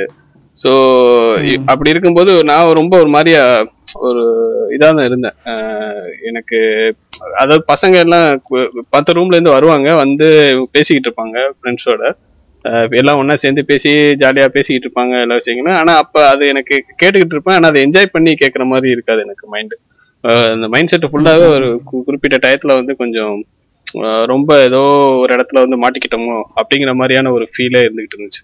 அப்புறம் என்னன்னா முக்கியமா அந்த department aeronautical engineering so aeronautical engineering சொல்லிட்டு அதை பத்தி ஒரு ஜஸ்ட் சும்மா சிம்பிளா தெரியும் பட் என்ன என்ன மாதிரியான படிப்பு எப்படி இருக்கு அப்படிங்கிறதுலாம் தெரியாம அந்த ஓகே ஏர்நாட்டிக்கல்ங்கிற ஒரு பேர் மேல உள்ள ஒரு ஒரு இன்ட்ரெஸ்ட்ல அந்த டிபார்ட்மெண்ட் எடுத்துட்டு வந்தாச்சு. ஸோ அதுக்கு பின்னாடி இன்னொரு ரீசன் இருக்கு ஏர்நாட்டிக்கல் இருக்கிறதுக்கு. ஸோ அது உங்களுக்கு தெரியும். நான் இங்கே சொல்ல விரும்பல. Okay so. அந்த மாதிரி எடுத்துட்டு வந்துட்டு என்னன்னா சர்புதீன் தான் வந்து என்னன்னா அவன் தான் வந்து ரொம்ப பயங்கரமா அது மேல ஒரு இன்ட்ரெஸ்ட்ல ஏர்நாட்டிக்கல் எடுத்தே ஆகணும் அப்படின்னு சொல்லிட்டு இது பண்ணி எடுத்துட்டு வந்திருந்தான். அவன் வந்து என்னன்னா அவன் என்ன நினைச்சிட்டான்னா இங்க வந்து பார்த்துட்டு காலேஜ் இதெல்லாம் பார்த்துட்டு அவன் ஒரு மாதிரி வெக்ஸ் ஆயிட்டான். என்னடா இது இப்படி வந்து மாட்டிக்கிட்டோம் போலயே அப்படின்னு சொல்லிட்டு பேசாம நான் வேற டிபார்ட்மெண்ட் மாற போறேன் மச்சான் அப்படின்னு சொல்லிட்டு அந்த மாதிரிலாம் சொல்லிட்டு இருந்தான். அதோட எனக்கு அதுவெல்லாம் கேட்டுட்டு எனக்கு ஒரு மாதிரியே கலக்கமாயிருச்சு என்னடா. இவன் ஏன்னா அவன் அவன் ரொம்ப ஆளு ஜீனியஸ் ரொம்ப நல்லா படிக்கிற பையன் தெரியும். ஸோ அவனே வந்துட்டு என்ன இப்படி சொல்லிக்கிட்டு இருக்கான் அப்படின்னு சொல்லிட்டு ஆனா ஜுனேத் வந்து டோட்டலா டிஃப்ரெண்ட் அவன் வந்து ரொம்ப கூலு அது சிவில் டிபார்ட்மெண்ட் ஃபர்ஸ்ட் இப்போ தான் ஸ்டார்ட் பண்ணியிருக்காங்க அந்த காலேஜ்ல அவன் அவங்க பேட்ச் தான் ஃபர்ஸ்ட் பேட்ச் அந்த நம்ம டிபார்ட்மெண்ட் அந்த காலேஜ்ல ஸ்டார்ட் பண்ணியிருந்தப்ப. ஸோ அவன் ரொம்ப கூலு அப்புறம் ரொம்ப ஜோவியல் எல்லாரோடையும் பேசுவான். அதனால பசங்கள்லாம் நிறைய ரூமுக்கு வந்துகிட்டே இருப்பாங்க. நம்ம எங்க ரூமுக்கு வந்து நிறைய பசங்களை அடிக்கடி அவங்க சிவில் டிபார்ட்மெண்ட்ல இருந்து எல்லாமே வந்துட்டு இருப்பாங்க. ஸோ அப்போ இனிஷியலா வந்து எனக்கு ஃபர்ஸ்ட் கொஞ்சம் எல்லாரோடையும் மிங்கிள் ஆகுறது ரொம்ப ஒரு தயக்கம் இருந்துச்சு. ரூம்மேட்ஸ் இவங்க சர்புதீன் இவங்களோட மட்டும் கொஞ்சம் பேசிட்டு இருப்பேன். அப்புறம் நம்ம டிபார்ட்மெண்ட்ல போகும்போது பக்கத்துல உட்காந்து இவங்கள்ட்ட பேசுவேன். ஸோ அந்த மாதிரி இருந்துச்சு. ஸோ அது கொஞ்சம் கொஞ்சம் கொஞ்சமா அப்படியே வந்து மாறுச்சு. ஸோ இனிஷியலா வந்து அந்த நம்ம ரூம்ல அப்படின்னு சொல்லி நம்ம நம்ம ஹாஸ்டல் ரூம்மேட்ஸ் அப்படின்னு சொல்லிட்டு அந்த நீங்க ஐநா சொன்ன மாதிரி ஷேர் பண்றது. இப்போ ஏதாவது நம்ம யூஸ் பண்ற திங்ஸ் வந்து பசங்கள்ட்ட ஷேர் பண்றது. ஈவன் பக்கெட்ல இருந்து எல்லாத்துல இருந்து நம்ம ஷேர் பண்றது. ஸோ ஸோ ஊருக்கு போயிட்டு வரும்போது இங்கேருந்து வாங்கிட்டு வர்ற அந்த தீவனங்கள் நான் இவன் இவன்லாம் சர்புதீன்லாம் வந்து மன்னார்குடியில இருந்து போயிட்டு இந்த கடலை மிட்டாய் வாங்கிட்டுருவான் ஸோ அந்த மாதிரியான விஷயங்கள் ஷேர் பண்றது அப்புறம் இந்த சொல்லி இந்த ஈவன் சர்புதீனுக்கு கொஞ்சம் ஃபர்ஸ்ட் பிரச்சனை இருந்துச்சு இந்த டிபார்ட்மெண்ட் இது அப்புறம் என்ன அப்படின்னு சொல்லிட்டு நாங்க பேச ஆரம்பிச்சோன்னா எங்களுக்குள்ள ஒரு ஒரு ஃப்ரெண்ட்ஷிப் வந்து வேற மாதிரி இன்னும் கொஞ்சம் ரொம்ப டீப்பாச்சு ஸோ எதனால நான் டிபார்ட்மெண்ட் எடுத்தேன்? அதே மாதிரி ரீசன் சொல்லி அவன் சொல்லும்போது அப்போ ஓகே இதுதான் இப்போ விஷயமா? அப்படின்னு சொல்லி பேச ஆரம்பிச்சவொடனே ரொம்ப அது நல்லா அது வரைக்கும் அவன் ஆள் அமைதியா ஒண்ணுமே ரொம்ப நல்ல பிள்ளை மாதிரி அப்புறம் சில விஷயங்கள்லாம் சொல்ல ஆரம்பிச்சிட்டான். பெர்சனலாக விஷயங்கள்லாம் ஷேர் பண்ண ஆரம்பிச்சிட்டோம். ஸோ அப்படி இருக்கும்போது ஒரு நல்ல ஒரு பாண்டிங் ஒரு கிரியேட் ஆச்சு. ஸோ அதனால அதுக்கு அவன்ஸ் அது கிரியேட் ஆனாலும் கொஞ்சம் கொஞ்சமா அந்த பயம் போக ஆரம்பிச்சிச்சு ஓகே நம்ம வந்து என்னன்னா நம்ம தனியா வந்து ஒரு இடத்துல மாட்டல. நம்மள நம்மள மாதிரி தான் எல்லாரும் வந்திருக்காங்க. நிறைய பேர் மாட்டிருக்கிறாங்க அப்படின்னு ஆமா. நிறைய பேர் மாட்டிருக்காங்க நிறைய பேர் மாட்டிருக்காங்க. அப்படின்னு சொல்லிட்டு அப்புறம் பசங்களுக்குள்ளேயும் வந்து பேச ஆரம்பிச்சுன்னா கொஞ்சம் மத்த பசங்களோட பழக்கம். அது இந்த விஜய்லாம் வந்து ரொம்ப பெரிய இம்பா ரொம்ப இம்பார்ட்டன்டான என்னோட அந்த ஹாஸ்டல் லைஃப்ல நிறைய விஷயங்கள் சேஞ்ச் ஆனதுல விஜய் ஒரு மெயினான ஒரு ஆள். ஸோ விஜய்லாம் வந்து பேச ஆரம்பிச்சுன்னா அவன் ஆளு ஆளு உடம்புக்கு அவனுடைய நம்ம ஃபர்ஸ்ட் பார்த்தோன்னே அந்த அப்படியே வந்து அவனோட பழகுறது. ஆள் பெரிய பெரிய ஆள் மாதிரி இதா இருப்பான் ரொம்ப பல்கா இருப்பான் பட் நம்மளோட பழக ஆரம்பிச்சோன்னா அதோட சுத்தமா அந்த இதே வந்து வேற மாதிரி இருந்துச்சுல. ஸோ அது மாதிரி விஷயங்கள்லாம் பார்க்கும்போது நம்மளுக்கு டோட்டலா ஒரு என்ன சொல்றது? ஒரு அந்த நம்மளுக்கு இது மேல இருந்த பயம் போயிருச்சு. அந்த மாதிரி போக்கிட்டாங்க. ஸோ முழுக்க முழுக்க வந்து ஃப்ரெண்ட்ஸோட இது வந்து நான் என்ன சொன்னேன்னா இனிஷியலா நம்ம ரூம்ல இந்த இது இந்த ஃப்ரெண்ட்ஷிப்பு ப்ளஸ் நம்ம நம்ம ஷேர் பண்ணிக்கிட்ட விஷயங்களும் அதே நேரத்தில் நம்மளுடைய பயத்தை போக்குறது அப்புறம் அந்த இடத்துல சர்வை பண்றதுக்கான ஒரு மைண்ட் செட்டு ஃபேமிலி டிபெண்டன்சி இல்லாம இண்டிபெண்டா இருக்கிறதுக்கான ஒரு இதை கிரியேட் பண்ணது வந்து அந்த இனிஷியல் ஸ்டேஜ்ல வந்து அந்த ஹாஸ்டல் ஜாயின் பண்ணப்போ உள்ளது நான் சொல்லுவேன். ஓகே அதாவது ஒரு ஒரு புது ஃப்ரெண்டை நீ வந்து கேட்ச் பண்ணாலும் அந்த அதாவது ஒருத்தனை பார்த்து எடை போடுறதை நிறுத்திட்டு பழகுனா எல்லாவனும் நல்லவன் அப்படின்ற மாதிரி ஒரு இது. ஒவ்வொருத்தவனுக்கும் ஒரு ஒரு லைஃப் இருக்கு. ஒவ்வொருத்தனும் ஒவ்வொரு சூழல்லேருந்து வந்திருக்கான்றதை புரிஞ்சுக்க முடியிற அளவுக்கு இருந்துச்சுன்னா. ஆமா ஆமா. கண்டிப்பா. ம் ஓகே. முத்துகிருஷ்ணன் நீ சொல்லு.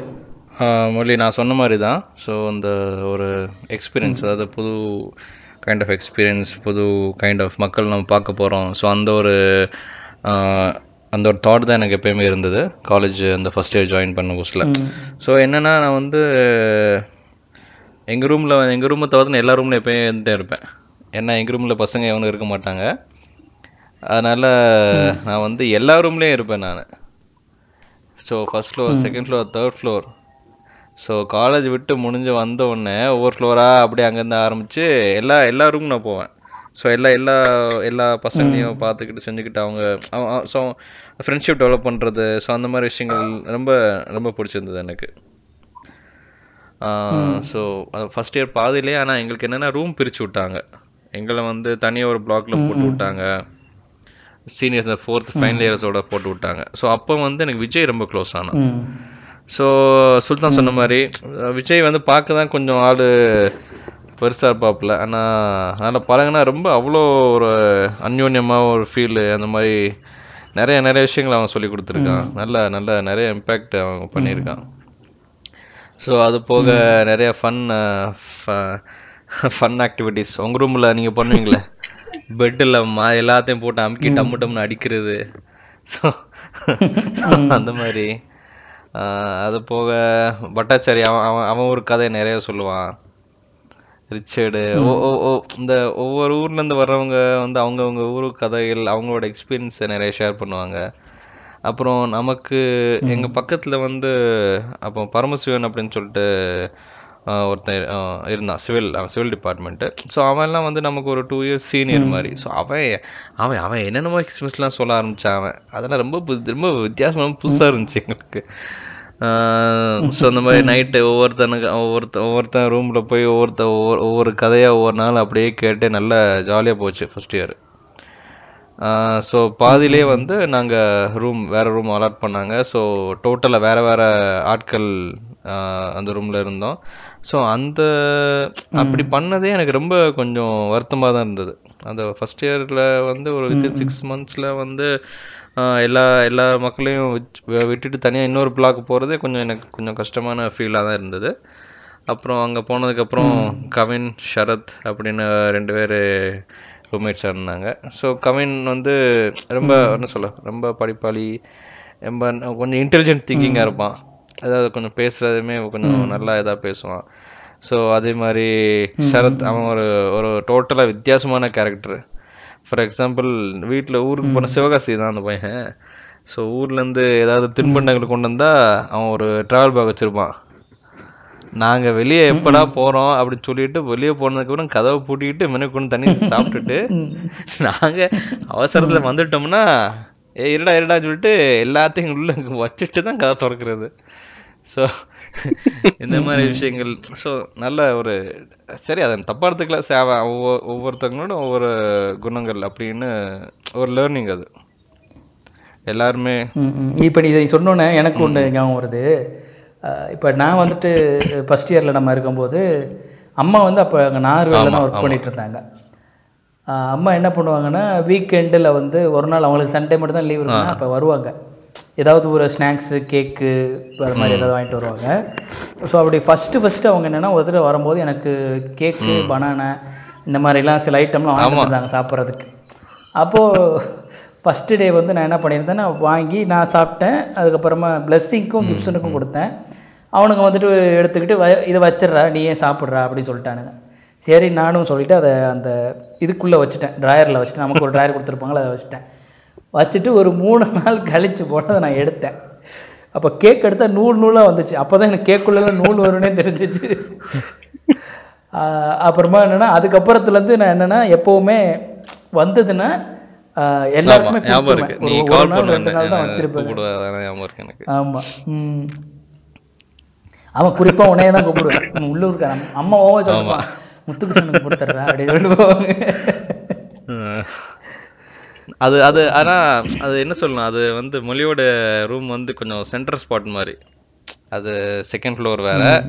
பக்கத்துல கொஞ்சம் நிறைய அந்த ஹைப்பரான பசங்கள்லாம் நிறைய இருப்பாங்க. ஸோ அந்த நியூஸ் தெரிஞ்ச உடனே கட்ட கட்ட கட்டக்கன்னு ஓடி வந்துடுறது. அது அதெல்லாம் செமையா இருக்கும். அஜய் சுல்தான் அஜய்லாம் கொண்டு வருவானே. திட்டு திட்டு திட்டுன்னு ஓடுவான். ஏதாவது ரூம்ல பலகாரம் அவரும் அவ- அவனும் கொண்டு வருவான். அது ஏதாவது இந்த மாதிரி நியூஸ் வந்துச்சுன்னா திட்டு திட்டுன்னு அடிச்சு ஓடுறது. எல்லாருமே தான். சண்டே போட்டு அடிச்சு பிடிச்சி கவர்லாம் தும்சம் போயிடும். தா கவர்லாம் கிழிஞ்சு தொங்கும். நல்லா இருக்கும் அந்த மாதிரி. அது கேக்லையும் தொடர்ந்துச்சு. கேக்கு இதுக்கு நம்ம இந்த பர்த்டே கேக் கொண்டு வர்றதுக்கு ரூல்ஸே கொண்டு வந்தேன் விஜய் இதுக்கப்புறமா.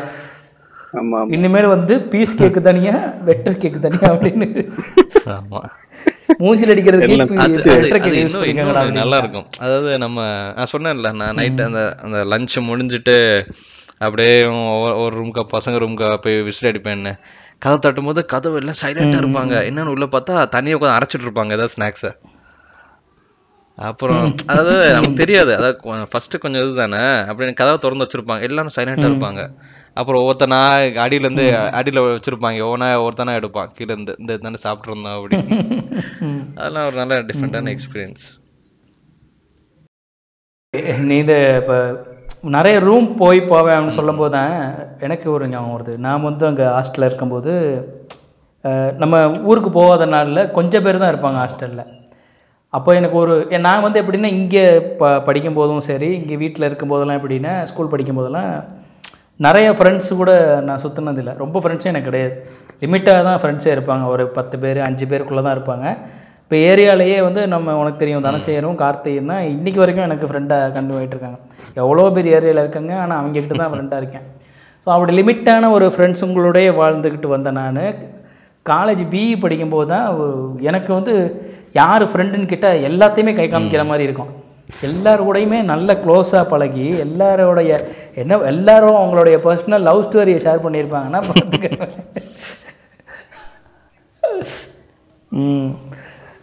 ஓகே அதே போல் எல்லா அப்போ வந்து என்னென்னா ஒவ்வொரு ஃபேமிலி பேக்ரவுண்டும் என்னால் தெரிஞ்சுக்க முடிஞ்சுச்சு. இப்போ எனக்கு வந்து சாப்பாட்டுக்கு அந்த மாதிரிலாம் நான் கஷ்டப்பட்டது கிடையாது.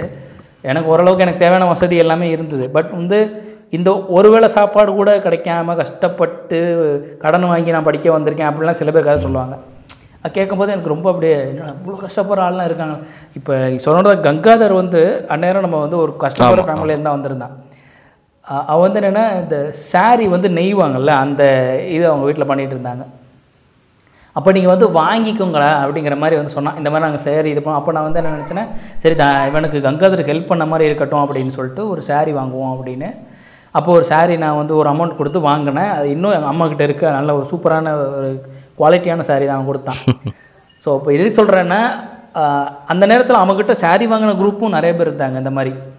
அதாவது ஒரு கஷ்டப்படுறான்னா அவன் ஹெல்ப் பண்ணுவோம் அப்படின்ற ஒரு மைண்ட் செட் உள்ள பீப்புள் வந்து நம்ம கூட நிறைய பேர் இருந்ததை நான் நேரம் பார்த்தேன் அந்த மாதிரி.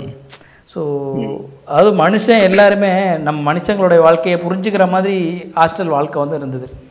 எல்லாரும் வந்து எந்த அளவுக்கு அந்த ஒரு சூழ்நிலையில் இருக்கிறான்னா உதாரணத்துக்கு எல்லாருக்கும் தெரிஞ்ச ஒரு ஃபேமஸான ஸ்டோரி ஒரு ஆள் பேர் நம்ம சொல்லாமல் பேசுவோம் அதை. ஒருத்தன் வந்து திருடுனான் இல்லையா? மாட்டிக்கிட்டான்.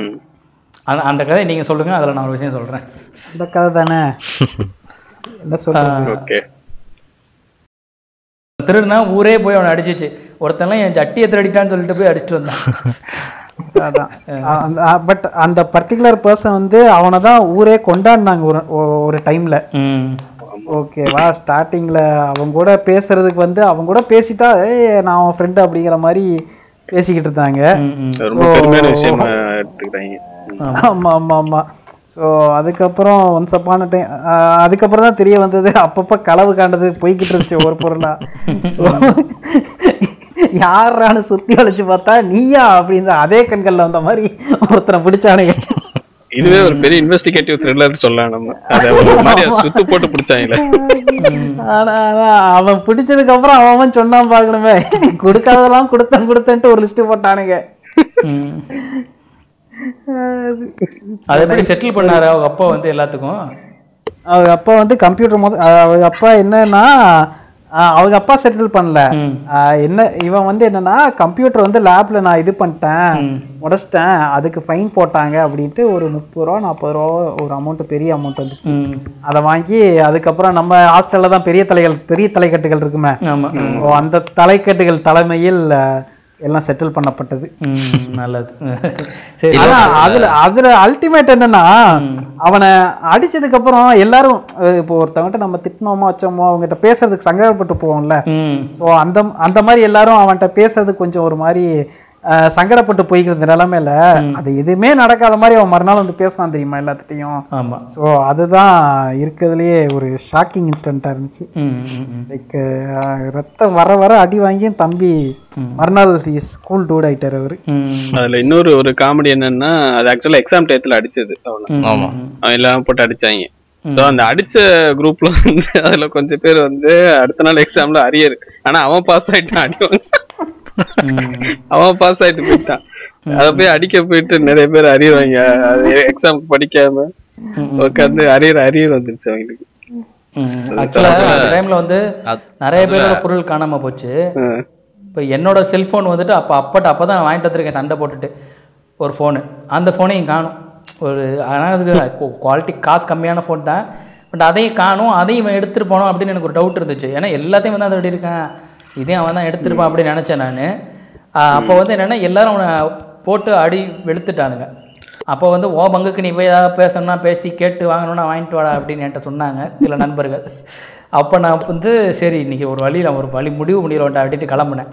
அப்போ முத்துகிருஷ்ணன் வந்து டேய் அவனே ஆளாளுக்கு அடிச்சு அவனை பார்க்கவே ரொம்ப பாவமா இருக்குடா அப்படின்னு ஒரு ஃபீலிங்ஸோட ஒரு விஷயம் சொன்னான் வந்து ஐயோ பாவம் அப்படின்னு ஆமா மொழி அன்னைக்கு அன்னைக்கு தான் தெரிஞ்சது மொழி அவன் அவன் என்ன சொல்ல? அவன் அவன் திருந அது திருந சரி ஓகே. அதுக்கு ஒரு அதுக்கு ஒரு குரூப் அடிச்சதுன்னு வச்சுக்கோயேன். ம். அந்த அவன் மேல எனக்கு தெரிஞ்சு இந்த ஒரு ஒரு பொறாமையில ஒரு குரூப் சுத்திட்டு இருந்திருக்காங்க. அவன் அது அதுதான் அதுல எக்ஸ்ட்ரா அடிச்சானுங்க. அதான் அதான் அதான். அதுல பாதி பேர் எக்ஸ்ட்ரா அடிச்சானுங்க. அதுலதான் டேக் ஒன் ஷார்ட் டென் அதெல்லாம் அதெல்லாம் நான் அப்படியே என் கண்ணு முன்னாடி அப்படியே நான் பாக்குறேன் எனக்கும் அப்படியே ஷாக்கு அவன் அவனுக்கு இவன் ஒண்ணுமே பண்ணலையே. அவன் இப்படி சம்மந்தம் இல்ல டேக் ஒன் ஷாட்லாம் போடுறானே அப்படிலாம் இருந்து ஆமா. இல்லை அது ஆக்சுவலாக பார்த்தீங்கன்னா திருடுனாலே ஒருத்தர் திருடி சிக்கிட்டானாலே எப்போவுமே எந்த ஹாஸ்டல்னாலும் சரி நான் பிஹெச்சியில் படிக்கும் போதும் அது மாதிரி ஒருத்தன் திருடி சிக்கினான். அது அவன் என்ன பண்ணிட்டான்னா திருடினது கமிஷனருடைய பையனோட லேப்டாப் ஆட்டையை போட்டான். உடனே பிடிச்சிட்டாங்க அவனை. ஒரு நாள் கூட ஆளையே கேஷ் பண்ணிட்டாங்க. ஸோ இப்போ எதுக்கு சொல்கிறேன்னா அப்போ அவனுக்கும் வந்து பசங்க அடியை போட்டால் தான் செஞ்சாங்க நைட்டே பிடிச்சி அடித்தாங்க எப்போவுமே திருடிட்டானாலே அவனுக்கு அவ்வளோதான் அடி தான் இப்போ நீ சொ நீ சொன்ன இந்த விஷயத்தை சொல்லணுங்கிறதுக்காக தான் ஆக்சுவலாக அவன்கிட்ட நான் கேட்டேன். ஆ இல்ல முறையே நான் என்ன சொல்றேன்னா திருடினதுக்காகவும் ஒரு குரூப் அடிச்சது. இன்னொரு குரூப் அவன் மேல வந்து என்ன சொல்ல அந்த பொறாம அது அதுலயும் அடிச்சதுன்னு சொல்றேன். ம் அதான் இப்போ இந்த விஷயம் சொல்லும்போது பொறாமைனாலும் அடிச்சாங்கன்னு. அதான் நீ ஆக்சுவலாக நீ பார்த்துட்டு வந்து என்கிட்ட சொன்ன. டேய், அவனை வந்து பார்க்கவே ரொம்ப கஷ்டமா இருக்குடா. செத்தப்பாம்பு அடிக்கிற மாதிரி இருக்கு பார்க்கறதுக்கு. அப்படின்னு நீ ரொம்ப சங்கடப்பட்டு சொன்னேன் அந்த ஒரு வார்த்தைக்காட்டியே சரி, நான் வந்து இந்த ஒரு ஃபோன் தானே கழுத போகுது போ. எவ்வளவா போச்சு இதுவும் போயிட்டு போகுது அப்படின்னு நான் திருப்பி போய் கேட்கல ஏன்னா லிஸ்ட் கேட்டாங்க. யார் யாருக்கு என்னென்ன காணும்னு சொல்லுங்க. அவன்கிட்ட நான் வாங்கி அந்த லிஸ்ட்டில் நான் சொல்லலை. எனக்கு இந்த ஃபோனை காணும் அதை இது பண்ணி கொடுங்க அப்படின்னு நான் சொல்லலை. ஸோ ஸோ இப்படி ஒரு சம்பவமும் அங்கே நடந்துச்சு. இது வந்து என்னென்னா ஹாஸ்டலில் இந்த மாதிரி திரு திருட்டு வேலை பார்க்குறதுக்கு ஒரு கும்பல் இருப்பானுங்க எப்படியும். எந்த ஹாஸ்டல் போனினாலும் எவனாவது ஒருத்தன் வந்து திருடுவான். இவன் வந்து ஏன் திருடுன்னு தெரியல. இவனுக்கு திருட வேண்டிய அவசியமே இல்லை இல்லை. வசதியான ஃபேமிலி அவனுக்கு ஒரு ஹாபி மாதிரி ஆயிடுச்சு. கிளப்டோமேனியா ஆமா அது ஒரு டிஃப்ரெண்டான ஒரு நோய். அதான் டிஸார்டர் கிளப்டோமேனியா டிசார்டர். இப்படி இங்கே அங்கே அதே போல் இந்த திருடின விஷயத்த பேசும்போதே தான் இன்னொரு விஷயத்தையும் பேசலாம்னு நினைக்கிறேன். அது என்னென்னா அந்நேரம் சேல் நடந்துச்சு. டூப்ளிகேட் ஃபோன்லாம் விற்பனை பண்ணாங்க. ஆ. அடுத்து அதுக்கு தான் நான் வர வந்தேன். என் நைன்டி டூ என் நைன்டி ஃபைவ் எயிட்டீன் தௌசண்ட் அதெல்லாம் மரண மாசு அதெல்லாம். ஆமாம் பிரதீப் அப்புறம் அப்புறம் என்ன? ரவீனா. எட்வர்ட். எடி. எட்வர்ட் இடிபி. இடிப்பி இடிப்பி இடிபி. அவர் அவனுக்கு தான் ஃபோனை வித்துட்டாங்க டூப்ளிகேட் ஃபோனை அவன் வந்து சொல்கிறான் மச்சான் இங்கே பாருடா இந்த ஃபோனை வந்து டூப்ளிகேட் நான்டா அப்படின்னு. அவனுக்கு வாங்கி தரல வேற யாரோ கண்டுபிடிச்சி அவன்கிட்ட சொல்லியிருக்காங்க. டேய் அது டூப்ளிகேட் ஃபோன் நான் அப்ப அவன் கூட தான் இருந்தேன். லைக் அந்த போனை அவன் ரெண்டு நாள் கட்டி பிடிச்சு தூங்கிட்டு இருந்தான். ஏன்னா நம்ம என்ஐடி எல்லாம் பார்த்தது இல்ல ஸ்லைட் போனு அப்படியே இருக்கு. சோ டச் இருக்கு. அப்படிங்கிறப்ப அது என்ஐடி ஃபைவ் தானே? அப்படிங்கிறப்ப அது- ஒரே ஒரு டவுட் வந்ததுன்னா அந்த கேமராவை பார்த்து மட்டும்தான். அது கேமரா அல்ட்ரா கிளாரிட்டியாக இருக்குன்னு நானுங்களா பட் கேமராவை பார்த்தா ஏதோ இருந்துச்சு. சரி ஸ்மகிள்டு பீஸு கம்மியாக இருக்கிறனால சரி ஏதாவது இதாக இருக்கும் அப்படிங்கிற மாதிரி தான் போய்கிட்டு இருந்துச்சு. அப்புறம் தான் ஒரு ரெண்டு நாள் கழிச்சு தான் கொரியன் செட்டுலாம் ஒரு விஷயம் இருக்கு அப்படிங்கிறதே தெரிய வந்துச்சு. ம். ஆமா. அது வந்து ஒரு ஒரு அவேர்னஸ் ப்ரோக்ராம் மாதிரி ஆகி போச்சு நமக்கு.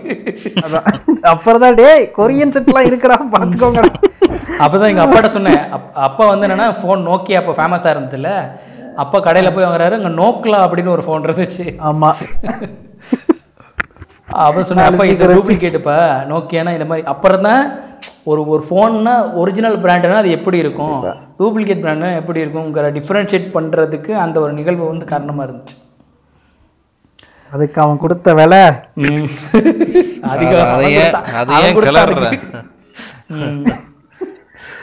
ஓகே. ஓகே. இது மாதிரி பல அனுபவங்கள் இருக்குது அடுத்து வந்து பார்த்தீங்கன்னா ஹாஸ்டல் லைஃப்லேயே ஒரு ரொம்ப முக்கியமான ஒரு தருணம் எதுன்னா இந்த செமஸ்டருக்கு எக்ஸாம் படிக்கிறது. ஸோ இது செமஸ்டர் ப்ரிப்பரேஷனுக்கு நம்ம என்ன பண்ணோம்? எப்படிலாம் நீங்கள் ப்ரிப்பேர் பண்ணீங்க? ஸோ ஒரு டே ஸ்காலரையும் நம்மளையும் கம்பேர் பண்ணுங்க அதில். ஓகேவா முதல்ல சுல்தான் நீ சொல்லு. செமஸ்டர் ப்ரிப்பரேஷன் பற்றி சொல்லு. Okay okay Mozhi. Semester preparation பார்த்தீங்கன்னா இப்போ நம்ம ஹாஸ்டலில் ஹாஸ்டல்ஸாக இருக்கும்போதே நம்ம ஒரு குரூப் இருக்கும்ல ஒரு ஒரு பத்து பதினஞ்சு பேர் ஒரு குரூப்பாக நம்ம இருப்போம். ஏர்நாட்டிக் அது நம்ம டிபார்ட்மெண்ட் வந்து அதிகமாக ஸ்ட்ரென்த்தே இருந்துச்சு நம்ம ஹாஸ்டல்ல ஏன்னா வெளியூர்ல இருந்து நிறைய பேர் வந்து படிச்சிருந்தாங்க. எப்பயும் நாற்பது பேர் கிட்ட நாற்பது பேருக்கு மேல இருந்தாங்க நினைக்கிறேன் இனிஷியலா அதுக்கப்புறம் கொஞ்சம் கொஞ்சமா வெளியில. ஆமா. ஸோ அதனால வந்து என்னன்னா நம்ம டிபார்ட்மெண்ட் பசங்க எல்லாருமே வந்து அதாவது நம்ம ரொம்ப பாண்டிங்க எப்போதுமே ஒண்ணா சுத்துற குரூப் வந்து எல்லாம் நம்ம ஃபைனல் இயர்ல எல்லாம் இங்க உங்களுக்கு ஞாபகம் இருக்கும். ஃபைனல் இயர் அதுக்கு முன்னாடி உள்ளதுல வந்து எல்லாரும் என்ன பண்ணுவோம் ஒவ்வொரு சாப்டர் பிரிச்சுக்கிறோம். அந்த ஒரு பர்டிகுலர் எக்ஸாமுக்கு உள்ள இதுல வந்து ஒவ்வொரு சாப்டர் வந்து நீ போய் இதை படி நீ போய் அதை படி எல்லாரும் ஒரு டயத்துல ஒண்ணா கூடுவோம். அதை பத்தி டிஸ்கஸ் பண்ணுவோம். டிஸ்கஸ் பண்ணிட்டு அதை நம்ம இது பண்ணிக்கலாம். அப்படின்னா கொஞ்சம் ஈஸியா இருக்கும். அப்படிங்கிற மாதிரி ஒரு அந்த ஒரு ப்ரிப்பரேஷன் பண்ண அது ஆக்சுவலா ரொம்ப எஃபெக்டிவா இருந்துச்சு. ஏன்னா நம்ம எல்லாத்தையும் மொத்தமா உட்காந்துட்டு படிச்சு இதுல கொஞ்சம் அதுல கொஞ்சம் பிச்சு பிச்சு படிச்சு அங்க போய் எதுவுமே படிக்காத ஏதாவது ஏரியா வந்து இருந்துச்சுன்னா எக்ஸாம்ல போய் கிளியர் பண்றது ரொம்ப கஷ்டமா இருக்கும் ஸோ இந்த மாதிரி நம்ம பண்ணோம்னா ஒரு சாப்டர் மட்டும் நம்மளுக்கு அசைன்மெண்ட் ஆயினா அதை நம்ம நல்லா கிளியரா படிச்சுட்டு போயிட்டு ஓகே அது என்ன படிச்சோம் அப்படிங்கறத போய் எக்ஸ்பிளைன் பண்ணுவோம் நம்ம பசங்கள்ட்ட. அதே மாதிரி அவங்க படிச்சு சொல்லுவாங்க. அப்புறம் நம்ம நெக்ஸ்ட் டைம் நம்ம படிக்க போகும்போது அது ரொம்ப ஈஸியா இருக்கும் அது. ஏன்னா அவங்க நம்ம எக்ஸ்பிளைன் பண்ணதுக்கு அப்புறம் அது படிக்கிறது ரொம்ப ஈஸியா இருக்கும். ஸோ அதுல எனக்கு ஸ்பெசிஃபிக்கா சொல்லணும்னா அந்த ஒரு சப்ஜெக்டை நான் படிக்கல சுத்தமா. அதாவது நான் முழுக்க முழுக்க அந்த எக்ஸாம் போய் எழுதுனது வந்து ஒரு இன்னொரு நம்ம ஃப்ரெண்டு ஒருத்தர் அவர் படிச்சுட்டு அதை எக்ஸ்பிளைன் பண்ணதை கேட்டுக்கிட்டு போய் எழுதுனேன் எக்ஸாம் ஆனா அது காமெடி என்னன்னா அவரை விட நான் அதுல அதிகமா இருக்கு ம். அவர் கம்மியான இருக்கு. ஸோ அந்த மாதிரிலாம் அது என்னன்னா அது ரொம்ப அது ஹாஸ்டல் இதை பொறுத்த வரைக்கும் அது ரொம்ப யூஸ்ஃபுல்லா இருக்கும். என்னன்னா இன்னொன்று விஷயம் என்னன்னா இந்த நம்ம சில சப்ஜெக்ட்லாம் வந்து நம்மளுக்கு இந்த ஒரு இயர்ல எல்லாம் வந்து ரொம்ப மொக்கையான லெக்சரரை போட்டு வச்சுட்டாங்க. அவன் ஒன்றும் எடுக்கவும் இல்லை ஒன்றும் இல்லை. ஸோ அந்த டயத்துல பசங்க வெளியூர்ல அவங்களோட ஃப்ரெண்ட்ஸ் காலேஜ் வேற காலேஜ் படிச்சுக்கிட்டு இருப்பாங்க ஏர்நாட்டிக்கல அங்கேருந்து உள்ள மெட்டீரியல்ஸ்லாம் வாங்கி வாங்கி. கொடுத்து நம்ம ஃபுல்லா நம்ம எல்லாருமே ஒரே இடத்துல உட்காந்து ஷேர் பண்ணி படிக்கிறதுக்கு அந்த எக்ஸாம் ப்ரிப்பரேஷன் இது பண்றதுக்கு ரொம்ப யூஸ்ஃபுல்லா இருந்துச்சு. ஸோ அப்ப நம்ம அ- அது வந்து என்னன்னா அதே நேரத்துல பசங்களும் வந்து இன்னொரு விதத்துல என்னன்னா ஒரு படிச்சுக்கிட்டு இருப்போம் ஒரு ரூம்ல என்னன்னா மத்த டிபார்ட்மெண்ட் பசங்களும் இருப்பாங்க. ஸோ நம்ம ஓகே நம்ம ஒரு படிக்கிறதுக்கு ஒரு மூடு இல்லாம அப்படியே சரி போய் உட்காந்தாலும் அவங்க உழுந்து உழுந்து படிச்சுக்கிட்டு இருப்பாங்க எக்ஸாமுக்கு அதை பார்த்துட்டு நம்மளுக்கு ஒரு பயம் வந்து என்னடா இப்படி படிக்கிறாங்க? சரி நம்மளும் நம்மளும் போய் படிப்போம் அப்படின்னு ஆமா உட்காந்து நைட்டு ஃபுல்லா சுத்திட்டே திருவாங்க லைட் எரிஞ்சிட்டு இருக்கேன் அந்த இதுல வராண்டால. அப்படியே லைட் எரிஞ்சிட்டு இங்கிட்ட அங்கிட்டும் ஓடிக்கிட்டே இருப்பாங்க இது பண்ணிட்டு இருப்பாங்க. அது இந்த ஈசி படிக்க பசங்க இந்த கம்ப்யூட்டர் சயின்ஸ் E. இவங்கெல்லாம் வந்து triple A and IA so அந்த குரூப்ல வந்து என்னன்னா அப்படியே முரட்டுத்தனமா படிச்சுட்டு இருப்பாங்க. நம்ம நம்ம பசங்க எல்லாம் உட்காந்து தூங்கிட்டு இருப்பாங்க. அதோட இது இது அதே நான் முழுக்க உங்க ரூம்ல தான் இருப்பேன். நான் நைட்டு நான் தனி ரூம் ஆனா நைட்டு தூங்குறதுக்கு எங்க ரூம் ம். அங்க பார்த்தா ரெண்டு ஈஸி பசங்க இருப்பாங்க. அஜயும் அப்பாஸும். சோ அவங்க அவங்க உட்காந்து ஃபுல்லா படிச்சுக்கிட்டு இருப்பாங்க ஈஸி இது. அஜய்லாம் வந்து அப்படியே நெஞ்சில குத்தி குத்தி படிச்சுக்கிட்டு இருப்பான். அஜய் அஜய் எல்லாம் அந்த எக்ஸாம் டைம்ல பாக்கும்போது அப்படியே அரண்டு போன மாதிரி இருக்கும். அப்படியே கண்ணெல்லாம் நமக்கே மாதிரி பயம் நமக்குலாம் நம்ம நம்ம கிளாஸ் பசங்களை பார்த்தா மட்டும்தான் நமக்கு நிம்மதியாவே இருக்கும். எவன் கண்ணுலயும் அந்த பீதியும் தெரியாத ஒரு பயிலும் படிக்கவும் மாட்டான். அந்த மாதிரி இருக்குமா? ஸோ படிக்க செமஸ்டர் எக்ஸாம் இந்த மாதிரி இந்த டயத்தை பொறுத்த வரைக்கும் என்னன்னா ஹாஸ்டல் வந்து ரொம்ப ரொம்ப யூஸ்ஃபுல்லா இருந்துச்சு. இப்போ நம்ம தனியா போய் வெளியில இருந்திருந்தா கூட நம்மளுக்கு சப்போஸ் ஒரு விஷயம் தெரியல இல்லைன்னா என்னன்னா ஒரு ஒரு முக்கியமான ஒரு நியூ ஒரு ஒரு பர்டிகுலர் சப்ஜெக்ட் இருக்கு. அது வந்து அஹ், அந்த ஐ மீன் ஒரு ஏதாவது ஒரு கொஸ்டின் ஒன்று ப்ரிப்பேர் பண்றாங்க. அந்த கொஸ்டின் வந்து நம்மளுக்கு ஷேர் பண்ணாங்கன்னா நம்ம ஈஸியா நம்ம ஹாஸ்டல் எல்லாரும் மீட் பண்ணுவோம். அப்போ வந்து ஓகே இந்த கொஸ்டின் முக்கியமான கொஸ்டின் தான் படிச்சுங்கடா அப்படிங்கிறது ஷேர் பண்றதுக்கு அதை கத் உடனே படிக்கிறதுக்கும் ஈஸியா இருக்கும். பட் தனியா போய் வீட்ல இருக்கும்போது அந்த இது நம்ம யாரோடையும் கான்டாக்ட் இருக்காது. நம்ம போய் தனியா ஒரு இது படிச்சிருப்போம். என்ன படிச்சுட்டு வந்திருப்போமோ அதான் போய் எழுதுவோம். ஸோ அந்த மாதிரியான ஒரு விஷயம் இருக்கு. ஸோ ஹாஸ்டல் லைஃப்பை பொறுத்த வரைக்கும் எக்ஸாம் ப்ரிப்பரேஷன் வந்து ரொம்ப ரொம்ப எஃபெக்டிவா இருந்துச்சு. ம். இந்த மாதிரியான ஷேர் பண்ணி எல்லாத்தையும் படி கத்துக்கிட்டதை ஷேர் பண்ணி படிக்கிறது ரொம்ப எஃபெக்டிவா இருந்துச்சு. ம் ம் ம். ஓகே. முத்து சுல்தான் முல்தான் சுல்தான் முத்து வைனாரு நீங்கள் ஏதாவது இதில் ஷேர் பண்ணுறீங்களா இந்த விஷயத்தில்? ஆமா மொழி. ம் ம். அதே தான் சுல்தான் சொன்னது தான் ம். மற்றபடி என்ன சொல்கிறது நான் நான் இது ஃபேஸ் பண்ணது என்னென்னா லைக் அந்த லாஸ்ட் மினிட் ப்ரிப்ரேஷன் தான் ஹாஸ்டல் டேயில் ரொம்ப அருமையாக இருந்துச்சு எனக்கு. மறக்க முடியாத விஷயம். எனக்கு பேசிக்கலி இந்த இது என்ன நான் படிச்சுட்டு சொல்லி தந்தாலும் புரியாது சொல்லித்தரவும் வராது. ஓகேவா? ஸோ அப்படிங்கிறப்ப தனியாக தான் உட்காந்து படிப்பேன். நான் ஒரு பிளான் போடுவேன். எப்பயுமே அந்த ஸ்டடி லீவில் பிளான் போடுவேன். இதை படிப்போம் அதை படிப்போன்ட்டு அது அப்படியே மண்ணா போயிடும். அதுக்கப்புறம் பார்த்தா ஒவ்வொரு எக்ஸாமுக்கும் ரெண்டு நாள் லீவ் இருக்கும்ல. ஸோ ரெண்டு யூனிட் இருக்கு. ஒரு யூனிட்டுக்கு அஞ்சு மணி நேரம் ஒதுக்குனா போதும். ரெண்டு நாள்ல அஞ்சு யூனிட் முடிச்சிடலாம் அப்படின்னு பார்ப்பேன். அப்படி இப்படிட்டு ரூமுக்கு பெப்பரப்பான்னு போனா ஒவ்வொரு ரூமா சுத்திக்கிட்டு இருப்போம். அன்னைக்கு நைட்டு சாப்பாடு வந்துடும் சரி ஓகே இன்னைக்கு நைட்டு சீக்கிரம் தூங்கிடுவோம் நாளைக்கு காலையிலேயே எந்திரிச்சு ஒரு யூனிட்டுக்கு நம்ம மூணு மணி நேரம் ஒதுக்குறோம். நைட்டுக்குள்ள அஞ்சு யூனிட் முடிச்சிடலான்னு போவோம். காலையில எந்திரிக்க பத்து பதினொன்று ஆயிடும். மறுபடியும் அப்படி இப்படின்னு லஞ்ச் டைம் முடிச்சிருவோமா? ஒரு குட்டி தூக்கம் போட்டு போனோம்னு வச்சுக்கோங்க சாயங்காலம் ஆறு மணி ஆகும். இதுக்கு மேலதான் ரியல் டைம் ஸ்டடியே ஆரம்பிக்கும். சரி ஓகே அப்படின்னு அப்ப ஆரம்பிச்சுன்னு வச்சுக்கோங்க அப்ப எல்லாம் டயர்ட் ஆயிடுவானுங்களா. அப்படிங்கிறப்ப எவன்ட்டையும் பேசுறதுக்கும் இருக்காது. அப்படிங்கிறப்ப தத்தி தவறி அந்த டின்னருக்கு முன்னாடி ஒரு ஒரு யூனிட் முடிச்சிருவேன்னு வச்சுக்கோங்க. ஸோ டின்னருக்கு முன்னாடி ஒரு யூனிட் முடிச்சிட்டேன்னா மறுநாள் பாஸ்ன்னு அர்த்தம். அதுதான் என்னோட சொல்றது? ஒரு டார்கெட் மாதிரி சொல்லலாம். லக்கி சாம்னு கூட சொல்லலாம். ஸோ அந்த டின்னரை முன்னாடி ஒரு யூனிட் முடிச்சிட்டேன்னா விடிய விடிய மாங்கு மாங்குன்னு அஞ்சு மணி வரைக்கும் படிப்பேன். என்ன படிக்க முடியுதோ கழுத எதெல்லாம் முடியுதோ அதெல்லாம் படிச்சு தொலைவேன். அஞ்சு மணிக்கு படிச்சுட்டு போய் ஒரு அஞ்சு அஞ்சரைக்கு படுத்து தூங்குவேன். தூங்கிட்டு டான்னு ஒரு எட்டே முக்கால் எந்திரிப்பேன். அலாம் வச்சுட்டு. போயிட்டு எட்டே முக்காலுக்கு எந்திரிச்சோமா திட்டு திட்டுன்னு குளிச்சுட்டு வந்தோமா ஒன்பதே காலுக்கு. ஒன்பதரைக்கு எக்ஸாம் ஹாலில் போயிட்டு உட்காந்துடுறது ஸோ இந்த மாதிரி தான் இது போச்சு. ஸோ எக்ஸாம் ப்ரிப்பரேஷன் அப்போ சில விசித்திரமான ஜீவனுங்கள்லாம் நம்ம சுல்தா சொன்ன மாதிரி தான் பார்க்க முடியும். ஒவ்வொருத்தன் ஒருத்தன் ஒருத்தன் ஞாபகம் இருக்கும்னு நினைக்கிறேன். அவன் அவன் படிச்சுட்டு இன்னொருத்தனை பயமுறுத்தி ஃபெயில் ஆக்க வச்சான். இவன் போச்சு நான் படிச்சுட்டேன். அவ்வளவுதான். நாளைக்கு எதுவும் கிடையாது. முடிச்சுது அப்படின்னு சொன்னியும் அவன் மிரண்டுட்டு போய் கக்கூஸ் போனவன் தான்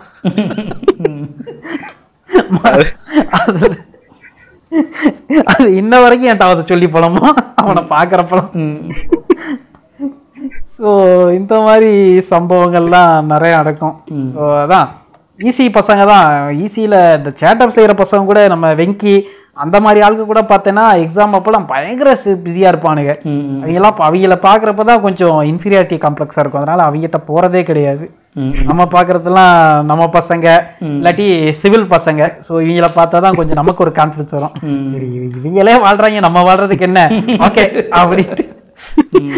ஸோ அந்த மாதிரி எல்லாம் கூல் அதுல இன்னொரு விஷயம் என்னன்னா இப்ப நான் அஜய்லாம் சொன்னேன்ல உட்காந்து பயங்கரமா படிச்சுட்டு ஆக்சுவலா எல்லா டைமும் படிப்புல பெருசா இது ஜாலியா வெளியில சுத்தி இருக்கிறது விளையாடுறது அந்த மாதிரி இதெல்லாம் இன்ட்ரெஸ்ட் காட்டுவான். ஆனா அந்த எக்ஸாம் டயத்துல மட்டும் வந்து வெறித்தனமா உட்காந்து படிப்பான். அது எது எதனால ஏன் இப்படி நீ இந்த மாதிரி வெறித்தனமா படிக்கிற அப்படின்னு நான் அதில் கேட்டேன்.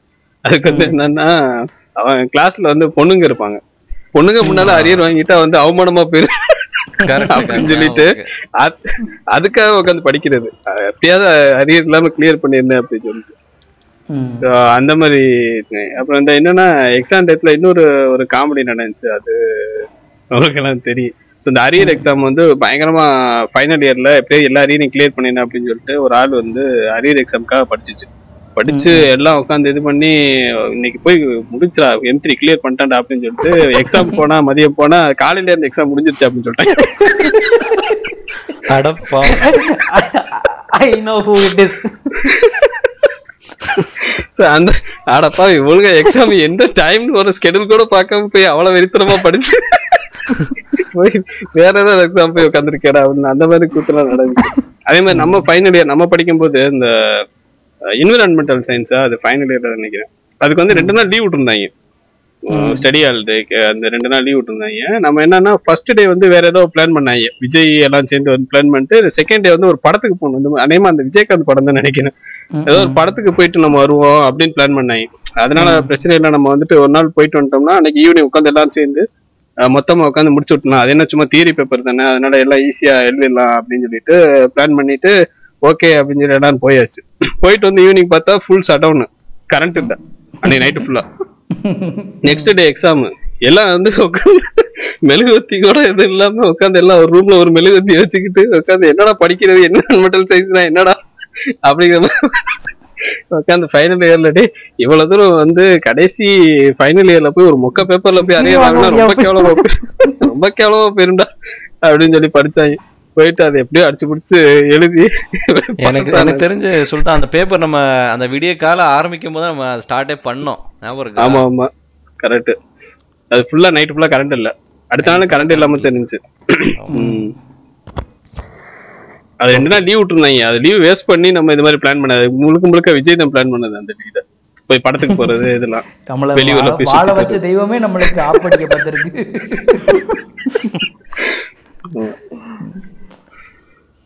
ஓகே முத்துகிருஷ்ணா சொல்லு நீ சொல்லு. மாதிரி மேக்ஸிமம் எல்லாம் கவர் பண்ணிட்டாங்க பாயிண்ட்ஸு ஸோ நான் என்ன சொல்ல விரும்புகிறேன்னா நம்ம எத்தனை தான் லீவு அவங்க கொடுத்தாலும் நமக்கு ப்ரிப்பரேஷனுக்கு நம்ம இன்ஜினியரிங் பொறுத்த மட்டும் ஆறு மாதம் சப்ஜெக்டை வந்து ஒரு நாள் ஓவர் நைட் தான் நம்ம முடிக்கிறோம். ஸோ அப்படி பண்ணும்போது ஹாஸ்டல் என்விரான்மெண்ட் வந்து ஒரு ரொம்ப ஒரு நல்ல அட்வான்டேஜஸாக இருக்கும் அது. ஸோ சுல்தான் சொன்ன மாதிரி தான். ஒவ்வொரு சாப்டரும் வந்து ஒவ்வொருத்தரும் படிச்சு வச்சிருப்பான். ஸோ நம்ம வந்து மொத்தமாக கதை கேட்குற மாதிரி உட்காந்துட்டு கதை கேட்டு போய் எழுதிட்டு இருக்கோம். ஸோ அந்த மாதிரி அந்த மாதிரி நிறைய இன்ஸ்டன்ஸ் நடந்திருக்கு. ஸோ இன்ஃபேக்ட் என்ன என்ன பண்ணுவாங்கன்னா நம்ம டே ஸ்காலர் பசங்க இருக்காங்கல்ல. ம். ஸோ அவங்க அவங்களுமே வந்து இந்த மாதிரி இதை ரொம்ப ப்ரிஃபர் பண்ணுவாங்க.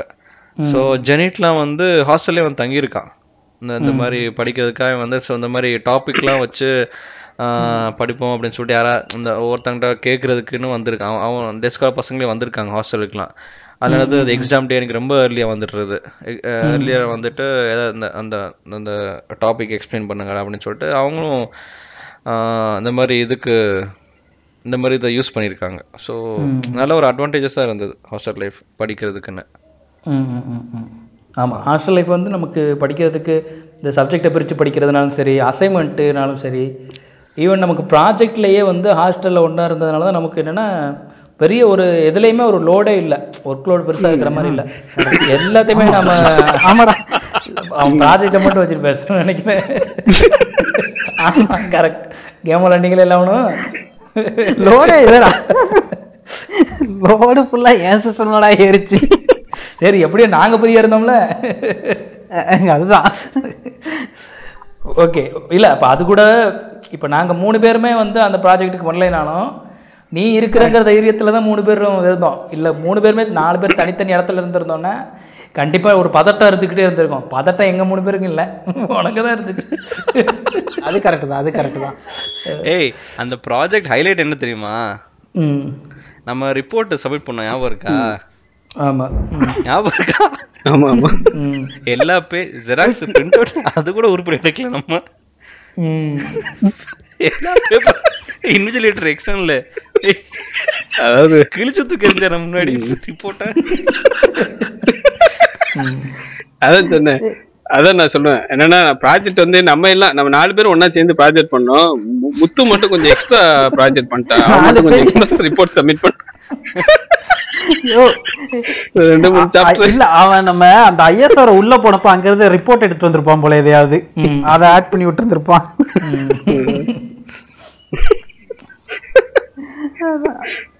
என்னடா ஒன்னா தானடா எல்லாம் ப்ராஜெக்ட் பண்ணீங்க. இவன் ப்ராஜெக்ட் ரிப்போர்ட் மட்டும் என்னடா பெருசா இருக்கு? அப்படின்னு கண்டுபிடிச்சிட்டாரு ஈஸியா. ஆனா அந்த ஆள் தூக்கி போட்டப்ப டேய் இது ராக்கெட் ப்ராஜெக்ட் இதை போய் பறக்க விடுறியா? ஆனால் ஆக்சுவலாக அந்த ப்ராஜெக்ட் பண்ணும்போது அதில் என்ன பண்ணணும்னு எனக்கு தெரியாது. நம்ம என்ன பண்ணோம்? ஜஸ்ட் அவர் கொடுத்த வேல்யூஸை சிமுலேஷனில் சாஃப்ட்வேரில் iterate பண்ணி ஓட அவ்வளோதான் அவ்வளோதான் ஐட்ரேஷன் வருதா? ஆயிரத்தி ஐட்டம் ஐட்ரேஷன் சில பேரெல்லாம் வந்து வீட்டில் என்ன சொல்லி வாங்கினாங்க? நான் ப்ராஜெக்ட் பண்ணணும்னு சொல்லி வாங்கினாங்க. ஆனால் கேமு ரெசிடென்ட் டிவில் இன்ஸ்டால் பண்ணி விளாண்டாங்க டேய் ஐட்ரேஷன் ஒன்று போட்டு விட்றானா இந்த கேம் முடிச்சுக்கிறேன்டா அப்படின்னு ரெண்டு மணி நேரம் வாழ வேண்டியது. டேய் ஆனா தூக்கிட்டு சொந்தம்ல இல்ல தூக்கிட்டு சொந்தம்ல மேல எங்கேயும் லேப்டாப்பா என்ன? ஆமா எல்லாருமே நம்மள ஒரு மாதிரி பார்ப்பாங்க இன்னும் மூணு பேரு- நீங்க மூணு பேர் எப்பவும் போட்டு போவீங்க, நான் மட்டும். இத இத பார்த்தே நம்ம ஹெச்ஓடிக்கு நம்ம மேல காண்டாச்சு. அது தெரியுமா? இது வேறயா? அவருக்கு அவருக்கு இங்கெல்லாம் வாத்தியார் இல்லாம? அது ஒரு தடவை ஒரு டைம்லாம் ஒரு டைம்லாம் வந்து அங்க ப்ராஜெக்ட் இது ஐனர் வந்து ப்ரெசென்ட் பண்ணிக்கிட்டு இருக்கான் அவர்கிட்ட. அது இந்த ஐடேஷன் இதெல்லாம் ரிப்போர்ட்லாம் வந்தது? நாகராஜனா நடராஜன் அவர் பேர். நடராஜன் நடராஜன் நட்டு. ஸோ நட்டுட்ட ப்ரெசென்ட் பண்ணிக்கிட்டு இருக்கான். என்கிட்ட நான் வந்து என்ன நான் மொழி சேர்ந்துக்கிட்டு இது பண்ணிக்கிட்டு இருக்கோம். என்னன்னா அவர் ஆப்போசிட்ல வந்து உட்காந்துருக்காரு அவரு பார்க்கல அப்படின்னு நினைச்சுக்கிட்டு. உட்காந்துக்கிட்டு அயனாரை வந்து இந்த பேனா வச்சு இதை வச்சு குத்திக்கிட்டு இது பண்ணிக்கிட்டோம் ஏய் அதான் அவன் இதா இருக்கான்ல பாச்சு உடுப்பா அப்படின்னு சொல்லிட்டாரு அவர் பொசுக்குன்னு.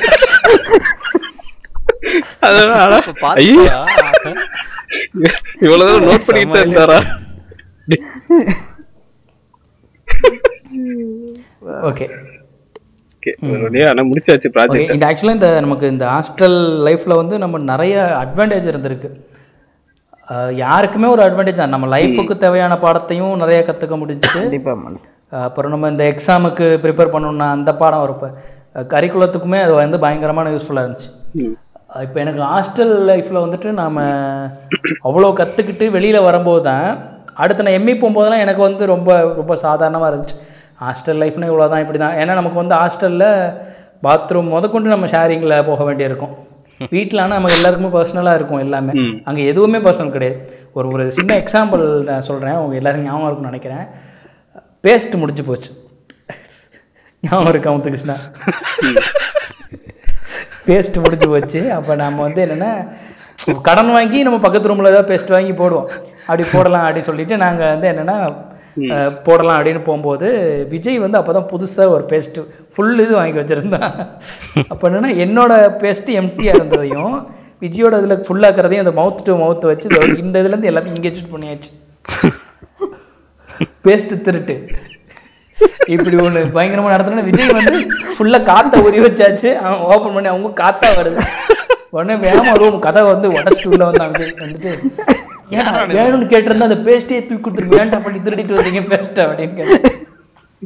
விஜய்க்கு திருந்தா பிடிக்காது. திருந்தா பிடிக்காது பொய் சொன்னா பிடிக்காது அவருக்கு. ஆமா.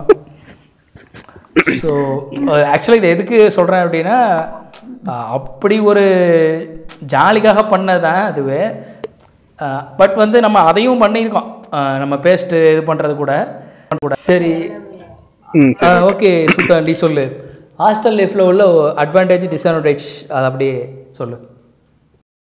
ஓகே ஸோ ஹாஸ்டல் லைஃப்பில் அட்வான்டேஜ் அப்படின்னு பார்த்தீங்கன்னா மெயினாக நான் சொல்கிறது வந்து ஃபஸ்ட்டு வந்து அதை நம்ம ஒரு ஃபேமிலி டிபெண்டன்சி இல்லாமல் சர்வை பண்ணுறது அதை நம்மளால வந்து இண்டிபெண்ட்டாக வந்து இருக்க முடியும் அப்படிங்கிற ஒரு கான்ஃபிடென்ட் வந்து கிரியேட் பண்ணுறது வந்து ஹாஸ்டல் லைஃப் முக்கியமாக ஸோ நம்ம வெளியில் அதுக்கப்புறம் வந்து வெளியில் வேற லைஃப்பை ஃபேஸ் பண்ண போகிறோம் வெளியில் போய் வேலை தேட போகிறோம் அப்புறம் மேபி வேற காலேஜ் வேற வெளியிடங்களில் போய் படிக்க போகிறோம் அந்த மாதிரியான விஷயங்களுக்கு வந்து ஃபர்ஸ்ட் வந்து இந்த ஹாஸ்டலில் நம்மளுக்கு இங்கே இந்த பர்டிகுலர் இது கொடுக்குற லேர்னிங்ஸ் வந்து நம்மளுக்கு ரொம்ப யூஸ்ஃபுல்லாக இருக்கும். ஸோ எனக்கு எனக்கு என்ன பர்சனலாக என் லைஃப்பில் வந்து அது ரொம்ப யூஸ்ஃபுல்லாக இருந்துச்சு. ஸோ என்னென்னா ஒன்ஸ் நம்ம நம்ம டிபார்ட்மெண்ட்டை பொறுத்த வரைக்கும் இங்கே ஈவன் தமிழ்நாட்டில் வந்து ஓ- வேலை கிடைக்கிறது ரொம்ப கஷ்டமா இருந்துச்சு. நம்ம வெளி மாநிலத்துக்கு போய் வேலை தேடணும். ஐ மீன் கர்நாடகா பெங்களூர்லாம் போய் தங்கியிருந்தோம். ஸோ அப்போ வந்து இங்கே கொடுத்த நிறைய விஷயங்கள் வந்து அது வந்து இங்கே கொடுத்த ஃப்ரெண்ட்ஷிப் ஃப்ரெண்ட்ஷிப்பாக இருக்கட்டும். நம்ம நம்மளுக்கு உள்ள அந்த கான்டாக்ட்ஸு அப்புறம் அங்கே போய் இங்கே நம்ம டிபெண்ட்டாக இண்டிபெண்ட்டாக போய் இருக்க முடியும் அப்படிங்கிற கொடுத்துருக்க அந்த கான்ஃபிடென்ட் அது எல்லாமே வந்து ரொம்ப ஹெல்ப்ஃபுல்லாக இருந்துச்சு. ஓகே ஸோ அது அப்புறம் பார்த்தீங்கன்னா அதான் எனக்கு வந்து சில விஷயங்கள்ல வந்து ரொம்ப இன்ட்ரெஸ்ட் அதாவது அந்த பர்டிகுலர் எஜுகேஷன் இல்லை மற்ற சில அடிஷனல் ஆக்டிவிட்டிஸ் மற்ற வரியான விஷயங்கள் வந்து நிறைய வந்து கற்றுக் கொடுத்துச்சு. அதுல முக்கியமா நான் சொல்லணும்னா அதுல வந்து மெயினான இம்பாக்ட் கொடுத்தது வந்து விஜய். ஸோ அந்த ஃபுட்டு இருக்குல்ல ஃபுட்டு விஷயத்துல எனக்கு பெருசா ஈடுபாடு கிடையாது. அது நான் காலேஜ் ஜாயின் பண்ற வரைக்கும் வந்து என்னன்னா எனக்கு அதுல வந்து இது வந்து டிஸ்அட்வான்டேஜ்ல எடுத்துக்கலாம் அட்வான்டேஜ்ல எடுத்துக்கலாம் ஓகே இந்த ஃபுட்டு விஷயத்துல வந்து என்னன்னா எனக்கு அந்த அளவுக்கு பெருசா இன்ட்ரெஸ்ட் இல்லை. பட் ஆனா விஜய் வந்து என்னன்னா உங்களுக்கு எல்லாத்துக்கும் தெரியும். அவன் வந்து என்னன்னா அந்த ஏரியால இருக்கிற என்னென்ன ஹோட்டல் பெஸ்ட் ஹோட்டல் அதுல என்ன ஃபுட்டு வந்து பெஸ்டா இருக்கு? இங்க போனா இதுதான் சாப்பிடலாம் அங்க போனா அதை சாப்பிடணும்னு சொல்லிட்டு எல்லாத்தையும் வந்து பயங்கரமா டிஸ்டர்ப் பண்ணி அப்புறம் அந்த ஃபுட்டு மேல வந்து ரொம்ப ஒரு ஆர்வத்தை தூண்டுது. அதாவது அது வந்து ரொம்ப ரசிச்சு அந்த உணவை வந்து போய் நம்ம அதுல வந்து இவ்வளவு விஷயங்கள் இருக்கு. உணவுனா சும்மா சாதாரண போய் சாப்பிடுறது கிடையாது. டேஸ்ட் மட்டும் உணவு கிடையாது. அதுக்கு பின்னாடி நிறைய விஷயங்கள் இருக்கு அப்படிங்கறது வந்து நான் அந்த ஹாஸ்டல்ல தான் வந்து நான். கத்துக்கிட்டேன். அங்க வந்து அது வரைக்கும் வந்து நம்ம ஏதோ சாப்பாடு சாப்பாடு சாப்பிடணும்னா அவன்கிட்ட தான் கேட்கணும். படத்துக்கு போகணும்னா அவன்கிட்ட தான் கேட்கக்கூடாது. ம். விஜயை வச்சு ஒரு பாட்காஸ்ட் பண்ணலாம்னு நினைக்கிறேன். அடுத்து. விஜய் கூடுவான் டாக் அபவுட் விஜய் அப்படின்ட்டு. ஃபுட்டு ஃபுட்டு விஷயத்துல அது அப்புறம் வந்து என்னன்னா அந்த வெளியில நம்ம மூவிஸ் ஸோ நமக்கு இங்க ஹாஸ்டல் வந்ததுக்கு அப்புறம் நிறைய அந்த பசங்களோட சேர்ந்து எல்லாம் மூவிஸ் போய் வெளியில போய் பார்ப்போம். அது நேரத்துல இங்க இதுல தியேட்டர் லேப்டாப் இதுல எல்லாம் பார்ப்போம். ஸோ எனக்கு வந்து என்னன்னா அஜய் மூலமா ஜட்சன் அப்படின்னு சொல்லி ஒரு ஃப்ரெண்டு ஒருத்தன் கிடைச்சு. அவங்க டிபார்ட்மெண்ட்டு ஆனால் டேஸ் கலர் ஸோ நாங்கள் என்ன பண்ணுவோம் ஒவ்வொரு தடவை ஊருக்கு போகும்போது அவன் ரூமுக்கு போயிட்டு அதான் அவன் வீட்டுக்கு போயிட்டு அவன்கிட்ட வந்து மூவிஸ் வாங்கிட்டு போவோம். ஸோ அது பார்த்தீங்கன்னா என்னன்னா ஃபுல்லாக அந்த உலக? சினிமாக்கள்லாம் நிறையா இருக்கு. அதாவது வேற ஹாலிவுட் மூவிஸ் இல்லாம. ஹாலிவுட் மூவிஸ் இல்லாம மற்ற லாங்குவேஜ் மூவிஸ் நான் தப்பா நினைச்சிட்டேன் வம்சத்துல ஸோ ஆமா. நீ மாதிரி நீ நினைக்கிற மாதிரி இல்ல. ம். ஜெய் ஜானி சின்ஸ் நம்ம. ஓகே ஸோ அந்த ஆமா. ஸோ அந்த மாதிரி ஒரு நம்மளுக்கு வந்து எனக்கு வந்து எனக்கு மூவிலாம் ரொம்ப பிடிச்ச விஷயம். அதுல வந்து என்னன்னா இந்த மாதிரியான ஒரு எக்ஸ்ட்ரா விஷயங்கள்லாம் தெரிய வந்துச்சு. அது வேற நம்ம ஜஸ்ட் வெறும் இங்கிலீஷ் படம் தமிழ் படம் அந்த மாதிரி இல்லாம மற்ற லாங்குவேஜஸ் மூவிஸ் மேல ஒரு இன்ட்ரெஸ்ட் அதே மாதிரி இந்த கேம்ஸ் ஸோ அந்த மாதிரியான இதெல்லாம் வந்து ஹாஸ்டல்ல தெரிய வந்துச்சு. அதுல என்னன்னா அப்புறம் நிறைய இந்த கான்டாக்ட்ஸ் இருக்கிறதுனால அந்த அண்ணா யூனிவர்சிட்டியில அந்த கோர்ஸ் இதெல்லாம் போய் படிச்சோம் தெரியுமா? ஸோ அந்த மாதிரியான ஒரு விஷயம்லாம் வந்து என்னன்னா ஹாஸ்டல்ல இருந்தனால நம்ம போய் எல்லாம் ஒன்றா சேர்ந்து இப்படி ஒரு ஒரு விஷயம் இருக்கு. நான் லீவ்ல போய் நம்ம இந்த மாதிரி கோர்ஸ் சேர்ந்து படிக்கலாம். அது அப்படிங்கிற ஒரு இது வந்து தெரிய வந்துச்சு. அது எல்லாரும் நம்ம பசங்களாம் போய் சேர்ந்து சென்னையில தங்கி படிச்சோம். அங்க அது அதுவே வந்து ஒரு டிஃப்ரெண்டான ஒரு அனுபவமா இருந்துச்சு. ஸோ அங்க போய் தங்கி இருந்தது அங்க இப்போ அண்ணா யூனிவர்சிட்டியில போய் வேற ஒரு காலேஜ்ல போய் போய் படிச்சது. அந்த ஸோ இந்த இதெல்லாம் வந்து என்னன்னா மெயினா அட்வான்டேஜஸ்ல வந்து சொல்லலாம். அதே மாதிரி பசங்களோட சேர்ந்து டூர் போறது அப்புறம் அவங்கவுங்க வீட்டுக்கு போறது. நம்ம ஃப்ரெண்ட்ஸோட வீட்டுக்கு போயிருப்போம். ஒரு ஒருத்தவங்க வீட்டுக்கு போயிருப்போம். ஸோ அவங்களோட ஃபேமிலியோட ஒரு ரிலேஷன்ஷிப்பு இப்போ வரைக்கும் நம்மளுக்கு நம்மளோட ஃபேமிலிஸ்க்குலாம் வந்து ஒரு நல்ல ஒரு ரிலேஷன்ஷிப் இருந்துகிட்டு இருக்கு ஈவன் நான் முத்துவோட முத்து வீட்டுக்கு வந்திருக்கேன் நான் அவங்க வீட்டுக்கு வந்திருக்கேன் ஐநார் வீட்டுக்கு வந்திருக்கேன். எல்லாம் அந்த அவன் நம்ம போறதுனால அங்க அந்தந்த ஊர்ல உள்ள கல்ச்சரு அப்புறம் அங்க உள்ள விஷயங்கள் கத்துக்கிறது. அப்புறம் நம்ம போய் தங்கியிருந்த இடத்துல உள்ள லாங்குவேஜ் ஸ்லாங்கு ஒவ்வொரு ஊர்ல இருந்து வந்திருப்பாங்க கன்னியாகுமரியில ஒரு மாதிரி அவங்க அங்க டோட்டலா நாகர்கோயில ஸ்லாங்கே டிஃப்ரெண்டா இருக்கு. நமக்கு எல்லாத்துக்குமே புதுசா இருந்துச்சு ஸோ இதெல்லாம் வந்து என்னன்னா ஒரு லேர்னிங் விஷயத்துல பாத்தீங்கன்னா இது ரொம்ப அட்வான்டேஜஸ் சொல்லுவோம். ஹாஸ்டல்ல இருந்தப்ப உள்ள விஷயம். ஸோ டிஸ்அட்வான்டேஜ் அப்படின்னு பார்த்தீங்கன்னா மெயினாக ஆக்சுவலாக என் என்னைய பர்சனலாக எனக்கு வந்து இந்த விஷயங்கள் வந்து டிஸ்அட்வான்டேஜ் இல்லை ஏன்னா நான் அதில் போய் பெருசாக அதில் இன்ட்ரெஸ்ட் காட்டல. ஸோ அப்படின்னு பார்க்கும்போது என்னன்னா இந்த குடிப்பழக்கம் ட்ரிங்கிங்கு அப்புறம் ஸ்மோக்கிங் இந்த மாதிரினா வந்து என்னன்னா என்னுடைய எனக்கு தெரிஞ்ச உள்ள பசங்களே வந்து என்னன்னா அவங்க இதுக்கு முன்னாடி வரைக்கும் ஃபுல் அண்ட் ஃபுல்லு ஃபேமிலியோட ஒரு கண் பார்வையில வாழ்ந்திருப்போம் இருந்திருப்பாங்க டுவெல்த் இது வரைக்கும். ஸோ அவங்களுக்கு இது மாதிரி ஒரு ஆப்பர்ச்சுனிட்டி கிடைச்சிருக்காது. ட்ரிங்க் ட்ரிங்க் பண்றதுக்கோ இல்லை ஸ்மோக் பண்றதுக்கோ. பட் அங்க ஹாஸ்டல்னு சொல்லிட்டு வரும்போது அதை வந்து யாருமே ஸ்டாப் பண்ண முடியாது. யாரு அவன் நினைச்சா போய் குடிக்கலாம். அதே நேரத்துல கூட இருக்கிறவங்களோட இன்ஃப்ளூயன்ஸ் பேட் இன்ஃப்ளூயன்ஸ் ஸோ அது வந்து என்னன்னா அது ஃப்ரெண்ட்ஸ் அப்படிங்கிற ஒரு ஃப்ரெண்ட்ஷிப்புங்கிற விஷயத்துல அதை ஒரு மெயின் ரீசனை வச்சு குடிக்கிறது. ஸோ அப்புறம் ஆஹ் இன்னொன்னு என்னன்னா ஒருவேளை ஆஹ் தப்பா நினைச்சிருவாங்களோ இல்லைன்னா குடிக்கிறது கெத்து அப்படிங்கிற மாதிரி ஒரு இதை கிரியேட் பண்றதுனால அதுக்கு அப்போ போய் நம்ம குடிக்கல குடிக்கலைன்னா நம்ம வந்து சரியான பழம் அப்படிங்கிற மாதிரி சொல்லுவாங்க. அப்படிங்கிற மைண்ட் மைண்ட் செட்ல போய் சில பேர் நிறைய பேர் வந்து புதுசா போய் குடிக்க ஆரம்பிச்சு அது அப்படியே டோட்டலா அவங்களோட இதே சேஞ்ச் நான் உம், முக்கியமா நான் மெயினா ரெண்டு மூணு பேர் என்னோட கூட செகண்ட் இயர்ல எல்லாம் தங்கியிருந்தவங்க அவங்களோட இதை பார்த்தேன். ஸோ தேர்ட் இயர் ஃபைனல் இயர்லாம் வெளியில போயிட்டாங்க. முழுக்க முழுக்க ஃபுல் குடி அப்புறம் வேற கெட்ட பழக்கம் தேவையில்லாத கெட்ட பழக்கங்கள் எல்லாமே வந்து வர ஆரம்பிச்சிச்சு. இதே வந்து அவங்க வீட்ல இருந்திருந்தா அவங்க ஒரு ஃபேமிலி எல்லாம் இருந்திருக்கும் ஒரு கண்ட்ரோலோட இருந்திருப்பாங்க. பட் ஹாஸ்டல்னு வரும்போது அது வந்து டோட்டலா அவங்களால இது பண்ண முடியல. ஸோ இது மெயினான ஒரு இம்பேக்ட் ஸோ இது வந்து சொல்லுவேன். அதே மாதிரி என்னன்னா. பேரண்ட்ஸோட மணியை வேஸ்ட் பண்றது தேவையில்லாத விஷயத்துக்கு. அந்த குடிப்பழக்கம் மட்டும் இல்லாம இப்ப நம்ம மூவிஸ் போவோம் நம்ம வந்து சும்மா தேவையில்லாம சும்மா சும்மாலாம் போக மாட்டோம். ஆஹ் அதே நேரத்துல சில விஷயங்கள் என்னன்னா சில பேர் வந்து தப்பா அதாவது காலேஜோட ஃபீஸ் கேக்குறாங்க அப்படிங்கிற ஒரு Google விஷயத்தையே. சொல்லி பொய் சொல்லி கூகுளுக்கு கூகுளுக்கு காசு கேக்குறாங்க. யூடியூபுக்கு கணக்கு அப்படிலாம் கேட்டு வாங்கினாங்க. ஸோ வாங்கிட்டு ஆனா தேவையில்லாம அதை வந்து குதிர்ச்சாங்க அந்த பணத்தை ஸோ அதே மாதிரி இந்த பொண்ணுங்க விஷயத்துல இந்த இந்த லவ் பண்றங்கிற பேர்ல அந்த காசு ஏதாவது தேவையில்லாம செலவு பண்றது. ஸோ இந்த மாதிரியான விஷயம்லாம் வந்து இம்பேக்ட் இருக்கு. அப்புறம் இன்னொன்று என்னன்னா ஒரு டிஸ்அட்வான்டேஜ் மெயினான ஒன்று அதாவது ஒவ்வொரு ஒரு சுச்சுவேஷன்ல இருந்து ஒவ்வொருத்தவங்க நீ சொன்ன இந்த ரொம்ப ஏழ்மையான குடும்பத்துல இருந்து வந்திருப்பாங்க அப்படின்னு. ஸோ நிறைய சுச்சுவேஷன்லேருந்து உள்ள பீப்புள் இருப்பாங்க அங்கே. ஸோ நல்லா பணக்கார பசங்க வசதியான வீட்டில் இருந்த பசங்க இருப்பாங்க. அதே நேரத்தில் கொஞ்சம் மிடில் கிளாஸு லோ ரொம்ப லோ கிளாஸ் ஃபேமிலியில வந்திருப்பாங்க. அதில் வந்து என்னென்னா சில பேர் வந்து நம்ம அவங்களோட ஃபேமிலிக்கு தகுந்தாப்புல ஓகே கஷ்டப்படுறாங்க தெரிஞ்சு அதுக்கு தான் இருந்து நடந்துக்குறாங்க நல்ல பசங்க. ஆனால் ஆனா இன்னும் கொஞ்சம் பேர் என்னன்னா அங்க இவன் இருக்கான் என்னோட நம்ம கூட ஒரு ஃப்ரெண்டு இருக்கான் இல்லைன்னா நம்ம கூட படிக்கிற பையன் அப்படி இருக்கான் அவன் ரேஞ்சுக்கு நம்ம இருக்கணும் நம்மளே அதை காட்டிக்கணும். அப்பதான் வந்து எல்லாரும் நம்மள மதிப்பாங்க அப்படிங்கிற ஒரு. ஒரு இதை அந்த மாதிரி மைண்ட் செட் பண்ணிக்கிட்டு அவங்கள மாதிரி இருக்கிறதுக்கா வந்து தேவையில்லாம காசு செலவு பண்ண. இப்ப சொன்னேன்ல இப்ப அதிகமா அது பேரண்ட்ஸ்ட வந்து சும்மா காலேஜுக்கு ஃபீஸ் வாங்குறது இது வாங்குறதுன்னு சொல்லி பொய்யா சொல்லி அவங்க கஷ்டப்பட்டுக்கிட்டு இருப்பாங்க அவங்க ஃபேமிலி அவங்க அவங்க ரொம்ப கடன் வாங்கி இது வாங்கி தான் வந்து காசு கட்டிக்கிட்டு இருப்பாங்க. ஆனா அவங்கள்ட்ட வந்து இந்த மாதிரி ஒரு சொல்லி புது ட்ரெஸ் வாங்கி போட்டு ரொம்ப ரொம்ப ராயலா இது பண்ணி போட்டு இது பண்றது. ஸோ அந்த மாதிரிலாம் வந்து நான் பார்த்தேன் சில பேரை. அந்த மொபைல் புது மொபைல் வாங்குறது ஹை காஸ்ட்லியா மொபைல் வாங்குறது ஷூ வாங்கி போடுறது அதே மாதிரி டு- வாரத்துக்கு புதுசா ட்ரெஸ் வாங்கி போடுறது அந்த மாதிரி ரொம்ப. அவங்களால ஆப்டானா ஓகே பட் ஆனா அது தேவையில்லாம பேரண்ட்ஸை கஷ்டப்படுத்தி அந்த மாதிரி பண்றது இல்லை ஸோ இது இந்த மாதிரியான சில விஷயங்கள்லாம் வந்து நான் டிஸ்அட்வான்டேஜஸ் ஓகே முத்துகிருஷ்ணா நீ சொல்லு. என்னடா ஒரு லெக்சர்லயே முடிச்சிட்டான்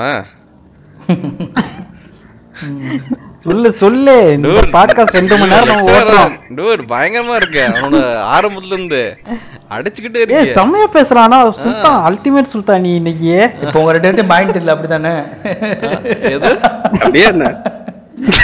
காப்பி பேஸ்ட் பண்ணி எல்லாத்தையும் அடிச்சு பேசிட்டு இருக்கானே. பாப்பாலாம் நான் நான் இந்த- பாயிண்ட் வச்சுக்கிறோம். சரி அடுத்த பாயிண்ட் வச்சுக்கிறோம். அடுத்த வச்சுக்கிறோம். சரி. ஏய் அடுத்தலாம் சுல்தான கடைசியில கேளுடா. ம். ஆமா. சரி ஓகே. அப்போ அப்போ சுல்தானே வந்து அட்வான்டேஜ் சொல்லிட்டான்றீங்க. இதுல என்ன இருக்கு சொல்றதுக்கு அப்படின்றிய. ஆமா அதேதான். ஆமா. ஸோ இருந்தாலும் ஒரு ரெண்டு மூணு பாயிண்ட் நானும் போட்டுக்கிறேன். ம். ஸோ நம்ம சுல்தான் சொன்ன மாதிரி தான் அந்த நம்ம ஒரு புது உலகத்தை பார்க்குறதுக்கு ஃபார் எக்ஸாம்பிள் நம்ம ஒரு ப்ரொஃபஷனல் லைஃப் அதை நம்ம சந்திக்கிறதுக்கு ப்ரொஃபஷனல் லைஃப் ஆகட்டும் சரி ஒரு ஃபேமிலி லைஃப் ஆகட்டும் சரி ஒரு டிஃப்ரெண்ட் சுச்சுவேஷன்ஸ் எப்படி ஹேண்டில் பண்ணணும் அப்படிங்கிறது சரி. ஸோ ஹாஸ்டல் லைஃப்ங்கிறது ஒரு ஸோ அந்த லைஃப்பில் நிறைய சுச்சுவேஷன்ஸ் ஹேண்டில் பண்ணுறதுக்கு கற்றுக் கொடுக்கும் ஹாஸ்டல் லைஃப்ங்கிறது அது மட்டும் அது மட்டும் இல்லாமல் அவங்க ஹெல்த் அதாவது சேர்க்கு சரி இருக்கணும் அதான் முதல். ஸோ ஸோ அது நல்லா இருந்தாலே உங்களுக்கு போதும். ஒரு நல்ல நல்ல ஒரு எக்ஸ்பீரியன்ஸ் உங்களுக்கு கிடைக்கும் ஹாஸ்டலில் ஸோ நான் ஐஎன்ஆர்லாம் வந்து பிளான் பண்ணுவோம். எப்படியாவது நம்ம ரன்னிங் போகணும் அந்த மாதிரிலாம்.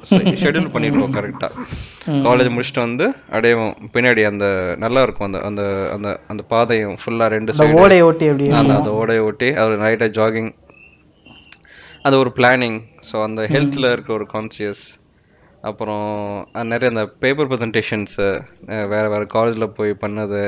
அதெல்லாம் வந்து ஒரு நல்ல கான்ஃபிடன்ஸ் லெவலில் பூஸ்ட் பண்ணி விடும் ஸோ என்னன்னே தெரியாத. ஒரு ஒரு சும்மா ஒரு மேலோட்டமாக தான் ஒரு டாபிக்லாம் ப்ரிப்பேர் பண்ணியிருந்தோம். ஐனா நீ இருந்தியா? யார் இருந்தா? Paper presentation Excel college self healing ஏய் செல்ஃபி இல்ல. இல்லடா. எக்ஸல் காலேஜ்ல யார் இருந்தா? நான் தான். சுல்தான் நீயா? நம்ம ரெண்டு பேரும் தானே மொழி நீயா? போஸ்டர் நம்ம எல்லாரும் தாண்டா ப்ரெசன்டேஷன் போனோம் எக்ஸல் காலேஜ்க்கு ஆ. நாமக்கல் நான் வரல ஆக்சுவலா ரெண்டு டீமா இருந்தோம்னு நினைக்கிறேன். ஆ கரெக்ட் நானும் மொழி நினைக்கிறேன். ஆமா ஆமா அதான் சொல்றேன் அந்த இது நானோ டெக்னாலஜியை யூஸ் நானோ பண்ணி டெக்னாலஜி ஆமா. ஞாபகம் இருக்கா? அதெல்லாம் வந்து ஒரு நல்ல ஒரு எக்ஸ்பீரியன்ஸ் அது. நம்ம தேர்ட் ப்ரைஸ் வாங்கணும்ல பேப்பர் ப்ரெசன்டேஷன்லயும் இதுல போஸ்டர் ப்ரெசன்டேஷன்ல பிரைஸ் வாங்கணும் ஆமா. ஏய் அது நம்ம தான்டா எல்லாரும் தான்டா பண்ணோம். நான் நீ கிரிமாமா ம். எத்தனை பேர் இருந்தோம்? நாலு பேர் போனோம். சரி நம்ம சீனியர் இருந்தார்ல அங்க லெக்சரரா ஆமா. இவர் அதான் அதான் நம்மளாம் தான் இல்லையா பேப்பர் ப்ரெசன்டேஷன் கூட அந்த ஸ்லைடு ஸ்லைடு வராம வேர்ட் ஃபைல் வந்துச்சே. ஆமாம் அவனை பாட்டு ஓட்டிக்கிட்டு இருந்தானுங்க. எதையோ உளறி தள்ளி சண்டை போட்டுக்கிட்டு இருந்தோமே. அது எனக்கு. ஆமா. அ- அதான் அந்த மாதிரி சமயோத புத்திலாம் அதுதான் கற்றுக் கொடுத்துச்சு. ஸ்லைடே இல்லாட்டினாலும் எப்படி பேப்பர் ப்ரெசென்ட் பண்ணணுன்ட்டு நல்லா இருந்தது மொழி. ஸோ சுல்தான் சொன்ன மாதிரி ஒவ்வொரு ஒவ்வொருத்தங்க வீட்டுக்கு ஆஹ், ஒவ்வொருத்தங்க ஃபேமிலி ஃபங்க்ஷன்ஸ் அட்டன் பண்ணுறது அண்ணா மேரேஜ் அக்கா மேரேஜ் அந்த மாதிரி விஷயங்கள் நல்ல ஒரு ரொம்ப இதை கற்றுக் கொடுக்கும் ஹாஸ்டல் லைஃப்ங்கிறது சரி ஓகே ஐநார் நீ சொல்லு. எஸ் மொழி ஸோ எனக்கு சொல்ல போனால் லைக் என் லைஃப்பில் டு பி ஹானஸ்ட் முக்கியமான போர்ஷன் ஹாஸ்டல் லைஃப் தான் மொழி ஸோ நான் யார் அப்படிங்கிற செல்ஃப் ரியலைசேஷன் பண்ணது. ஸோ எனக்குள்ள உள்ள நிறையா விஷயங்கள் ஃபார் எக்ஸாம்பிள் இன்ஃபீரியாரிட்டி காம்ப்ளெக்ஸ் அப்புறம் பயம் அந்த மாதிரி விஷயங்கள் எல்லாத்தையுமே என்னை அது அது அப்புறம் அண்டர்ஸ்டாண்டிங் ஷேரிங் அந்த மாதிரி விஷயம் நிறையா இது எனக்குள்ளேருந்து தேவையில்லாத விஷயத்தை வெளியே கொண்டு போனதும் அதே மாதிரி என்னென்ன கற்றுக்கிறணும். அப்படிங்கிற விஷயத்தெல்லாம் உள்ளே கொண்டு வந்தது ஹாஸ்டல் லைஃப் தான். ஓகேவா ஸோ இன்ஃபீரியாரிட்டி காம்ப்ளெக்ஸ்னால் நான் எப்பயுமே என்ன சொல்கிறது ஒரு ஒருத்தவங்க என்ன கலாய்ச்சா அதை நான் திருப்பி அதை என்னால் பேர் பண்ணிக்கிற முடியாது. அதே மாதிரி என்னை பாடி ஷேமிங் பண்ணிக்கினா அதுவும் என்னால் ஏற்றுக்கிற முடியாது. ஓகேவா ஸோ அந்த மாதிரி இருந்த ஒருத்தன் வந்து மொத்தமாக எல்லாத்தையும் "ஏய், போங்கடா அப்படின்ட்டு தூக்கி போட்டு அவ்வளோதானே அப்படின்ட்டு ஏதாவது சொன்னால் அவனுக்கு திருப்பி நான் கவுண்டர் கொடுக்குற மாதிரி ஒரு நிலைமை கொண்டு வந்தது அந்த லைஃப் தான். லைக் நான் மோல்ட் ஆகிட்டேனா இல்லை அதெல்லாம் உதுத்துட்டேனா எப்படின்னு சொல்ல முடியாது. பட் அந்த தேவையில்லாத விஷயங்கள் எல்லாம் தூக்கி எறிஞ்சிட்டேன். ஓகேவா ஸோ அதே மாதிரியே நம்மளை நம்மளே தாழ்த்திக்கிட்டு இருக்கப்ப அதாவது குறைவாக நினச்சிக்கிட்டு இருக்கப்ப நம்மளோட கஷ்டப்பட்டவங்க. ஸோ நம்ம நம்மளோட இன்னும் லைக் ப்ரிவிலேஜ் இல்லாத பீப்புளெலாம் நிறைய பேரை பார்க்குறப்பெல்லாம் ஸோ நம்ம எவ்வளோ பரவாயில்லாமல் இருக்கோம் அப்படிங்கிற ஒரு விஷயம். ஸோ அவங்களையும் சேர்த்து மேலே கொண்டு வர பொறுப்பு நமக்கு தான் இருக்குது ஃபார் எக்ஸாம்பிள் இது சுல்தான் சொன்ன மாதிரி தான் இப்போ நான் நிறையா பசங்கள்லாம் இதில் இருந்து என்ன சொல்கிறது கிராமத்துல இருந்து தமிழ் மீடியமில் படித்த பசங்க ரொம்ப கஷ்டப்படுவாங்க. ஸோ அப்படிங்கிறப்ப அவங்களுக்கு சொல்லி தந்து அவங்களையும் படிக்க வைக்கிற நம்ம பொறுப்பு நமக்கு தான் அப்படிங்கிற மாதிரி விஷயங்கள்லாம் தெரிஞ்சது. அதுக்கப்புறம் ஈவன் நம்ம எவ்வளோ பேர் பண்ணிக்கிறோம் நம்ம எவ்வளோ தாங்குவோம் அப்படிங்கிற விஷயம். ஃபார் எக்ஸாம்பிள் நம்ம உடம்பு எவ்வளோ அடி தாங்குங்கிறத கூட அங்கே தான் கற்றுக்கிட்டேன் ஞாபகம் இருக்கா? ஹாஸ்டல்ல பிறந்தநாள் கொண்டாடுறது. நாற்பது நாற்பது பேர் சேர்ந்து என்ன குமுறினாங்க. தெரிச்சு ஓடிச்சு. அப்பதான் தெரிஞ்சது இந்த உடம்பு இவ்வளவு அடி தாங்குமான்ட்டு ம். ஸோ அது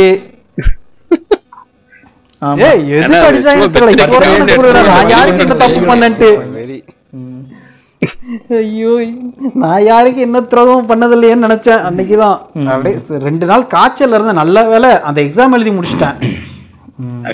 கைதான் எக்ஸ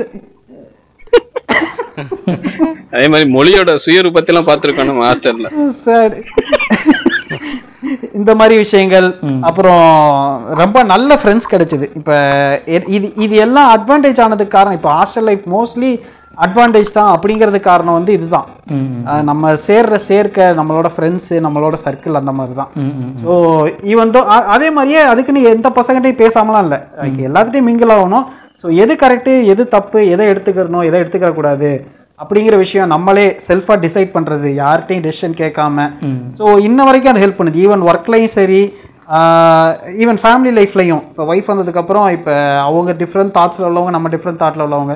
ஸோ அவங்களோட எப்படி அட்ஜஸ்ட் பண்ணிட்டு போகணும் அப்படிங்கிற விஷயம்லாம் இதுதான் கற்றுக் கொடுத்துச்சு. அண்ட் அஃப்கோர்ஸ் உங்களை மாதிரி ஃப்ரெண்ட்ஸ் இப்போ வரைக்கும் ட்ராவல் பண்ணிட்டு இருக்கீங்க. சுமார் நம்ம பார்த்து ஒரு பதினஞ்சு வருஷம் ஆகுது இப்போல்லாம். இன்ன வரைக்கும் அப்போ எப்படி இருக்கோமோ அதே மாதிரி தான் பேசிக்கிட்டு இருக்கோம். And proud mention mister Giridharan. அந்த பீஸ்லாம் இன்ன வரைக்கும் அப்படியே தான் கூட சுற்றிக்கிட்டு இருக்கு. ஸோ என்ன சொன்னாலும் அப்போ என்ன கிளி வாங்கிச்சோ அதே மாதிரி கிளி வாங்கிட்டு இன்னும் அப்படியே சுற்றிக்கிட்டு தான் இருக்கு. ஸோ அவன்லாம் எப்படி க்ளோஸ் ஆனா க்ளோஸாக ஈவன் ஃபேமிலியோடய அட்டாச்மெண்ட் அந்த அளவுக்கு. ஸோ நீ நல்ல ஃப்ரெண்ட்ஸ் தான் டிசைட் பண்ணியிருக்க அப்படிங்கிற அளவுக்கு நம்ம மேல் நம்பிக்கை கொண்டு வந்ததே இந்த ஃப்ரெண்ட்ஸை பார்த்து தான். ஓகே நல்ல பசங்க தான் ஃப்ரெண்ட்ஸாக இருக்காங்க. ஸோ இவன் கரெக்டாக தான் இருக்கான் அப்படிங்கிற ஒரு நம்பிக்கை வர வச்சது. ஸோ இப்பயுமே உங்கள் பேர்லாம் நிறைய பேர் பேர் தெரியாதனால அம்மாவுக்கு அவங்க ஊர் எல்லாருமே தெரியும். ராஜபாளைய பையன் எப்படி இருக்கான்? சீவலித்தூர் பையன் எப்படி இருக்கான்? தம்பி எப்படி இருக்கான்? கோயம்புத்தூர் தம்பி எப்படி இருக்காரு? அப்படிங்கிற மாதிரி அப்பா அப்பாலாம் உடம்புக்கு முடியாம ஹாஸ்பிட்டல் அட்மிட் ஆயிருக்காங்க. யாருக்குமே உங்களை யாரையுமே உங்களுக்கு தெரியல. பட் ஸ்டில் கிரி வந்து பார்க்கறான். பார்த்தப்ப உடனே கோயம்புத்தூர் தம்பி தானேன்னு கரெக்டாக அட்ரஸ் பண்றாங்க. ம் ஸோ அந்த அளவுக்கு ஒரு பாண்டிங் ஸோ அந்த மாதிரி விஷயங்கள்லாம் நம்ம பாதிச்சிருக்கிறான் கிரிதரன் அங்கே வந்து. அப்படி இருக்கலாம். எனக்கு இன்னைக்கு நம்ம வீட்ல வந்து பேசினா கூட அப்பா டக்குன்னு அப்பா மைண்ட்ல வருது. அந்த ஜன்னல் பக்கத்துல துணி பிடிச்சாப்ல அந்த தம்பி. எல்லார் வீட்லயும் அந்த ஒரு பீஸ் வந்து நல்ல இம்பாக்டே கொடுத்துருக்கு. கிரி வந்து எல்லா வீட்லயும் ஒரு ஹைலைட் தான். அதே சமயம் டிஸ்அட்வான்டேஜ் தான் என்னன்னா இதே விஷயங்கள் தான் கொஞ்சம் எக்ஸ்ட்ரா பண்ணிட்டோமோ அப்படிங்கிற மாதிரி இருக்கு ம், ம். ஃபார் எக்ஸாம்பிள் ஃபன்னு அதிகம் பேசுறது வைக்கிறது ஸோ மிங்கிள் ஆகுறது எல்லாமே கொஞ்சம் அதிக நேரம் ஸ்பெண்ட் பண்ணிட்டு படிப்பை கொஞ்சம் கம்மி பண்ணிட்டோமோ அப்படிங்கிற மாதிரி எனக்கு ஃபீல் ஆச்சு. என் இதில். ஸோ அதான் நம்ம நம்ம அதான் நம்ம சொன்னது தான் இப்போ எப்படி குரூப்பாக படித்தோம் வச்சோம் கடைசி நாள் படித்தோம் அப்படின்னு சொன்னோமே தவிர ஸோ எந்த அளவுக்கு அது எஃபெக்டிவாக இருக்குன்னு சொல்ல முடியாது.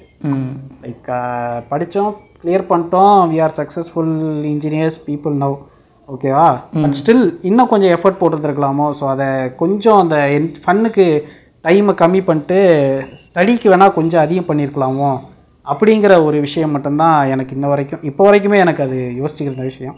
That's all okay so hostel life அப்படின்னு எடுத்துக்கிட்டாலே அது ஒரு பியூட்டிஃபுல்லான ஒரு பீரியட் ஒவ்வொருத்தருமே வந்து இந்த கண்டிப்பா. ஹாஸ்டல் லைஃப்பை வந்து கடந்து வரணும். கடந்து வந்திருக்கிறவங்க எல்லாருக்கும் வந்து பல விஷயங்களை லேர்ன் பண்ணியிருப்பாங்க.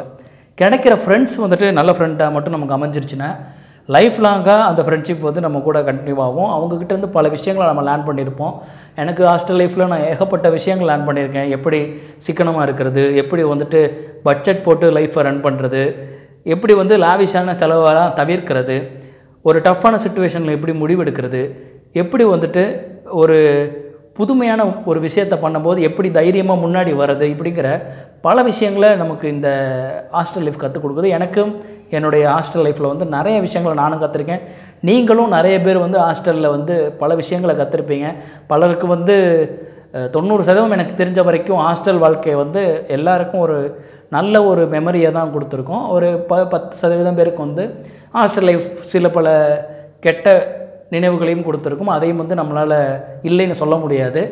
கெட்ட நண்பர்கள் கெட்ட பழக்க வழக்கங்களால் கூட பல பல பேர்த்தனுடைய லைஃப்பில் பல ப்ராப்ளத்தை வந்து இந்த ஹாஸ்டலுக்கு போனதுக்கப்புறம் சந்திச்சிருப்பாங்க. ஸோ நான் என்ன சொல்ல வரேன்னா ஹாஸ்டல் லைஃப் அப்படிங்கிறது ஒரு பியூட்டிஃபுல்லான பீரியட் எல்லாருமே வந்து அந்த குறிப்பிட்ட பீரியடை கடந்து வாங்க. அதை வந்து ரொம்பவே உங்களுக்கு சுதந்திரம் கொடுக்கப்படுற சுதந்திரத்தை சரியாக பயன்படுத்துங்க. அந்த வாழ்க்கையை ஆன் எப்போவுமே நம்ம கொடுக்குற ஃப்ரீடம் வந்து நம்ம கரெக்டாக யூஸ் பண்ணோன்னா அந்த ஃப்ரீடத்தை வந்து ஹண்ட்ரட் பர்சன்டேஜ் அனுபவிக்க முடியும். ஃப்ரீடத்தை வந்துட்டு ஓவர் யூஸ் பண்ணிட்டோம் அப்படிங்கும்போது அது எப்போவுமே பிரச்சனை தான். இது நம்மளுக்கு ஹாஸ்டல் வாழ்க்கை மட்டும் கிடையாது நிஜ வாழ்க்கையிலும் இதுதான் உண்மை. ஓகே நிறைய விஷயங்கள் ஹாஸ்டல் வாழ்க்கையை பற்றி பேசியாச்சு. ஹாஸ்டலுடைய லைஃப்பை பற்றி பேசியாச்சு. லைஃப்பில் என்னென்ன ஹாஸ்டல் வாழ்க்கை கற்றுக் கொடுக்குது? அப்படிங்கிறத பற்றியெல்லாம் பேசியாச்சு. இன்னும் இந்த ஹாஸ்டலில் உள்ள உணவு பழக்க வழக்கங்கள் உணவுகளை பற்றியெல்லாம் கூட பெருசாக பேசலை. அதெல்லாம் முடிஞ்சோம் இன்னொரு நாள் வேறு ஒரு டாபிக் கீழே வந்து அதெல்லாம் பேசலாம். ஸோ மீண்டும் வேறு ஒரு சுவாரஸ்யமான எபிசோடில் உங்களை மறுபடியும் சந்திக்கிறேன். அதுவரையும் உங்களிடமிருந்து விடைபெறுவது உங்கள் மொழி ஐயனார் சுல்தான் முத்து.